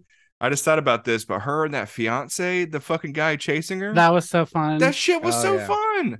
My brother was like, "Ah, I wish they didn't kill him because I wanted to see more of them together. Yeah. If he would have come back and was still going after her, Yeah. Jesus Christ. but that's like that. yeah. That's too funny though. Like Yeah, that, that yeah. would have made the movie too funny. You know what I yeah, mean? yeah, yeah, for sure. Like we can't have it be just like Last Crusade. We Yeah, can't be, yeah. make it be too funny. That's got to be the funniest one, Last Crusade. anyway, Peyton, how would you rate these movies? Um, mine's gonna be a little different. So obviously, Crystal Skull's number one. No, I'm just kidding. Um, for number five, I would say the Crystal Skull. Uh, number four, I would say is Dial of Destiny. Number three is Last Crusade. Two, Temple of Doom, and one is Raiders. This is, I'm looking at your ratings, and this makes no sense to me. Oh, do- you- it doesn't work out with my ratings. Because Dial of Destiny, you ranked it higher than Oh. Last Crusade. Oh, right. Oh, actually, that's what I meant. Yeah, I want Dial of Destiny as three and Last Crusade as four. I think I just like had original trilogy blindness and was like, nothing can be better than that. I guess we don't. I guess we know who's not coming back next season. Oh shit. All this What did I Last, do? Last Crusade hate. I don't hate it. Last It's just not- Crusader. eh, It's just not my favorite. It's just not my favorite. I rated. I rated it above Kingdom of the Crystal Skull. That's not high enough. All right, fine, fine, fine, fine, fine. Last Crusade, space, space, space. Kingdom of the Crystal Skull. That's all Crystal Skull was was space. Ah, shit. No, it was and this one apparently. I I, I want to see. I just I just I want I want to know George Lucas needs to come out of the shadows finally and be like, here's what my fifth Indiana Jones. It could have had this. yeah. And just all the weird shit he would have put in this Yeah. movie. I think I'm just not done not a dad movie person, you know, so that's why Glass Crusade isn't as high for me. Do you like mom movies? I do, yeah. Well, you should check out Sneakers starring Robert Redford. Oh my Okay, I'm gonna check it out. It's a great, great mom movie. I love Robert Redford, so That's a I'm mom there. movie for sure. Mom's like, just mom's watching that movie doing this. Steven They're where Oh where the dad Steve- like stands and puts his hands on on the back of his on his back, Mhm. like the mom standing and folding laundry while she watches sneakers. Yes, that's exactly. Yeah. Or or she's reading a book at the same time, like my mom does. She she'll be she'll, my mom will be fucking reading a book, and she's like, "I'm watching this." I'm like, "No, you fucking you reading a goddamn book. You can't consume two pieces of media at once." You're watching Excuse words I is what you're watching. Excuse me, I gotta watch this TikTok while I'm trying to watch this movie. Anyway, um, yeah. So that was uh Dial of Destiny. As you can tell, we all really liked it. And if you didn't like it, then um, you know, rate us five stars and then tell us why you didn't like it. Cause I'm I've forgot the password to our Gmail. So um I can't log in. So the only way you can communicate with us, or you can yell at um this is a good transition into the plugs. You can yell at um Rich Cammy on all socials, and you can talk to Peyton Cody Lynch on Instagram, Twitter. And uh, are you Peyton Cody Lynch on Twitter? Is that too many characters for a username? nope, I'm Peyton Cody Lynch. Yeah, no Okay. spaces. Um, or you know, if you want to keep listening to Peyton talking about movies, you can go and uh, listen to Queer Movie Night. This is Or, nice. uh, I want Nick to just say all of our stuff. Yeah, it's a lot quicker. You can, um, you can you can go see Rip. Um, you know, comedy sports cszchicago.com. He's he's doing league night on Thursdays.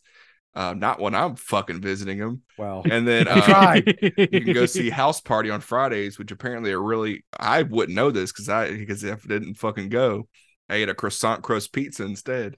and um, and watched 20 episodes of Seinfeld. God, that was like that might have been my favorite day of the trip. Just watching Seinfeld and eating pizza. It was nice seeing you too, Nick. Yeah, that Friday night where I had I got a brain freeze eating drinking a fucking alcoholic drink called the Miami Vice. Vice and a slice. Yeah, pretty good. Pizza Lobo in Andersonville. Great neighborhood. Well, anyway, um, I also ate ice cream, so that probably anyway. Uh, follow us, follow us on on Letterboxd. Um, I'm on there as Lathan Video. I think Rich is probably Rich Cammy, and then Peyton. Are you Peyton Cody Lynch on there? Uh yeah. All right. Um, I think I got all our plugs in. Is there anything else we want to promote? This comes out this Friday, the 14th. I just want to uh promote watching the movie Con Air on July 14th because July 14th is a uh uh a central date because that's the day that Cameron Poe, played by Nicolas Cage, gets out of prison in the movie Con Air. um, I'm gonna see my dad for the first time on July 14th. Uh, anyway, uh, that's is read by John Malkovich, and then he pulls up a bunny, and goes, "Anybody makes a move, and a bunny gets it." Anyway, great movie, Con Air. Uh, I think that's going to do it for us in this episode. We're going to take a month off, but we'll be back on and and I want to say Sep- September. No, we're not taking a month off. We're taking a week off, and then we're talking Fast X finally, which I know Rip knows every that whole knows that movie frontwards and backwards. Watched it once. I Has downloaded it into my brain. yeah. You you're winning the streaming wars. Yeah, I you, just download, you just download movies into your I watched it with my God's eye. Mm. Uh anyway, yeah, so come back uh the 28th when we'll talk about Fast X. Uh Rip, do you have a quote to take us out on?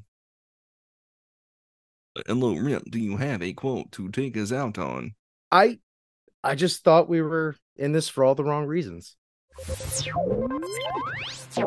Thank you for playing Arcade Audio. Play more at arcadeaudio.net.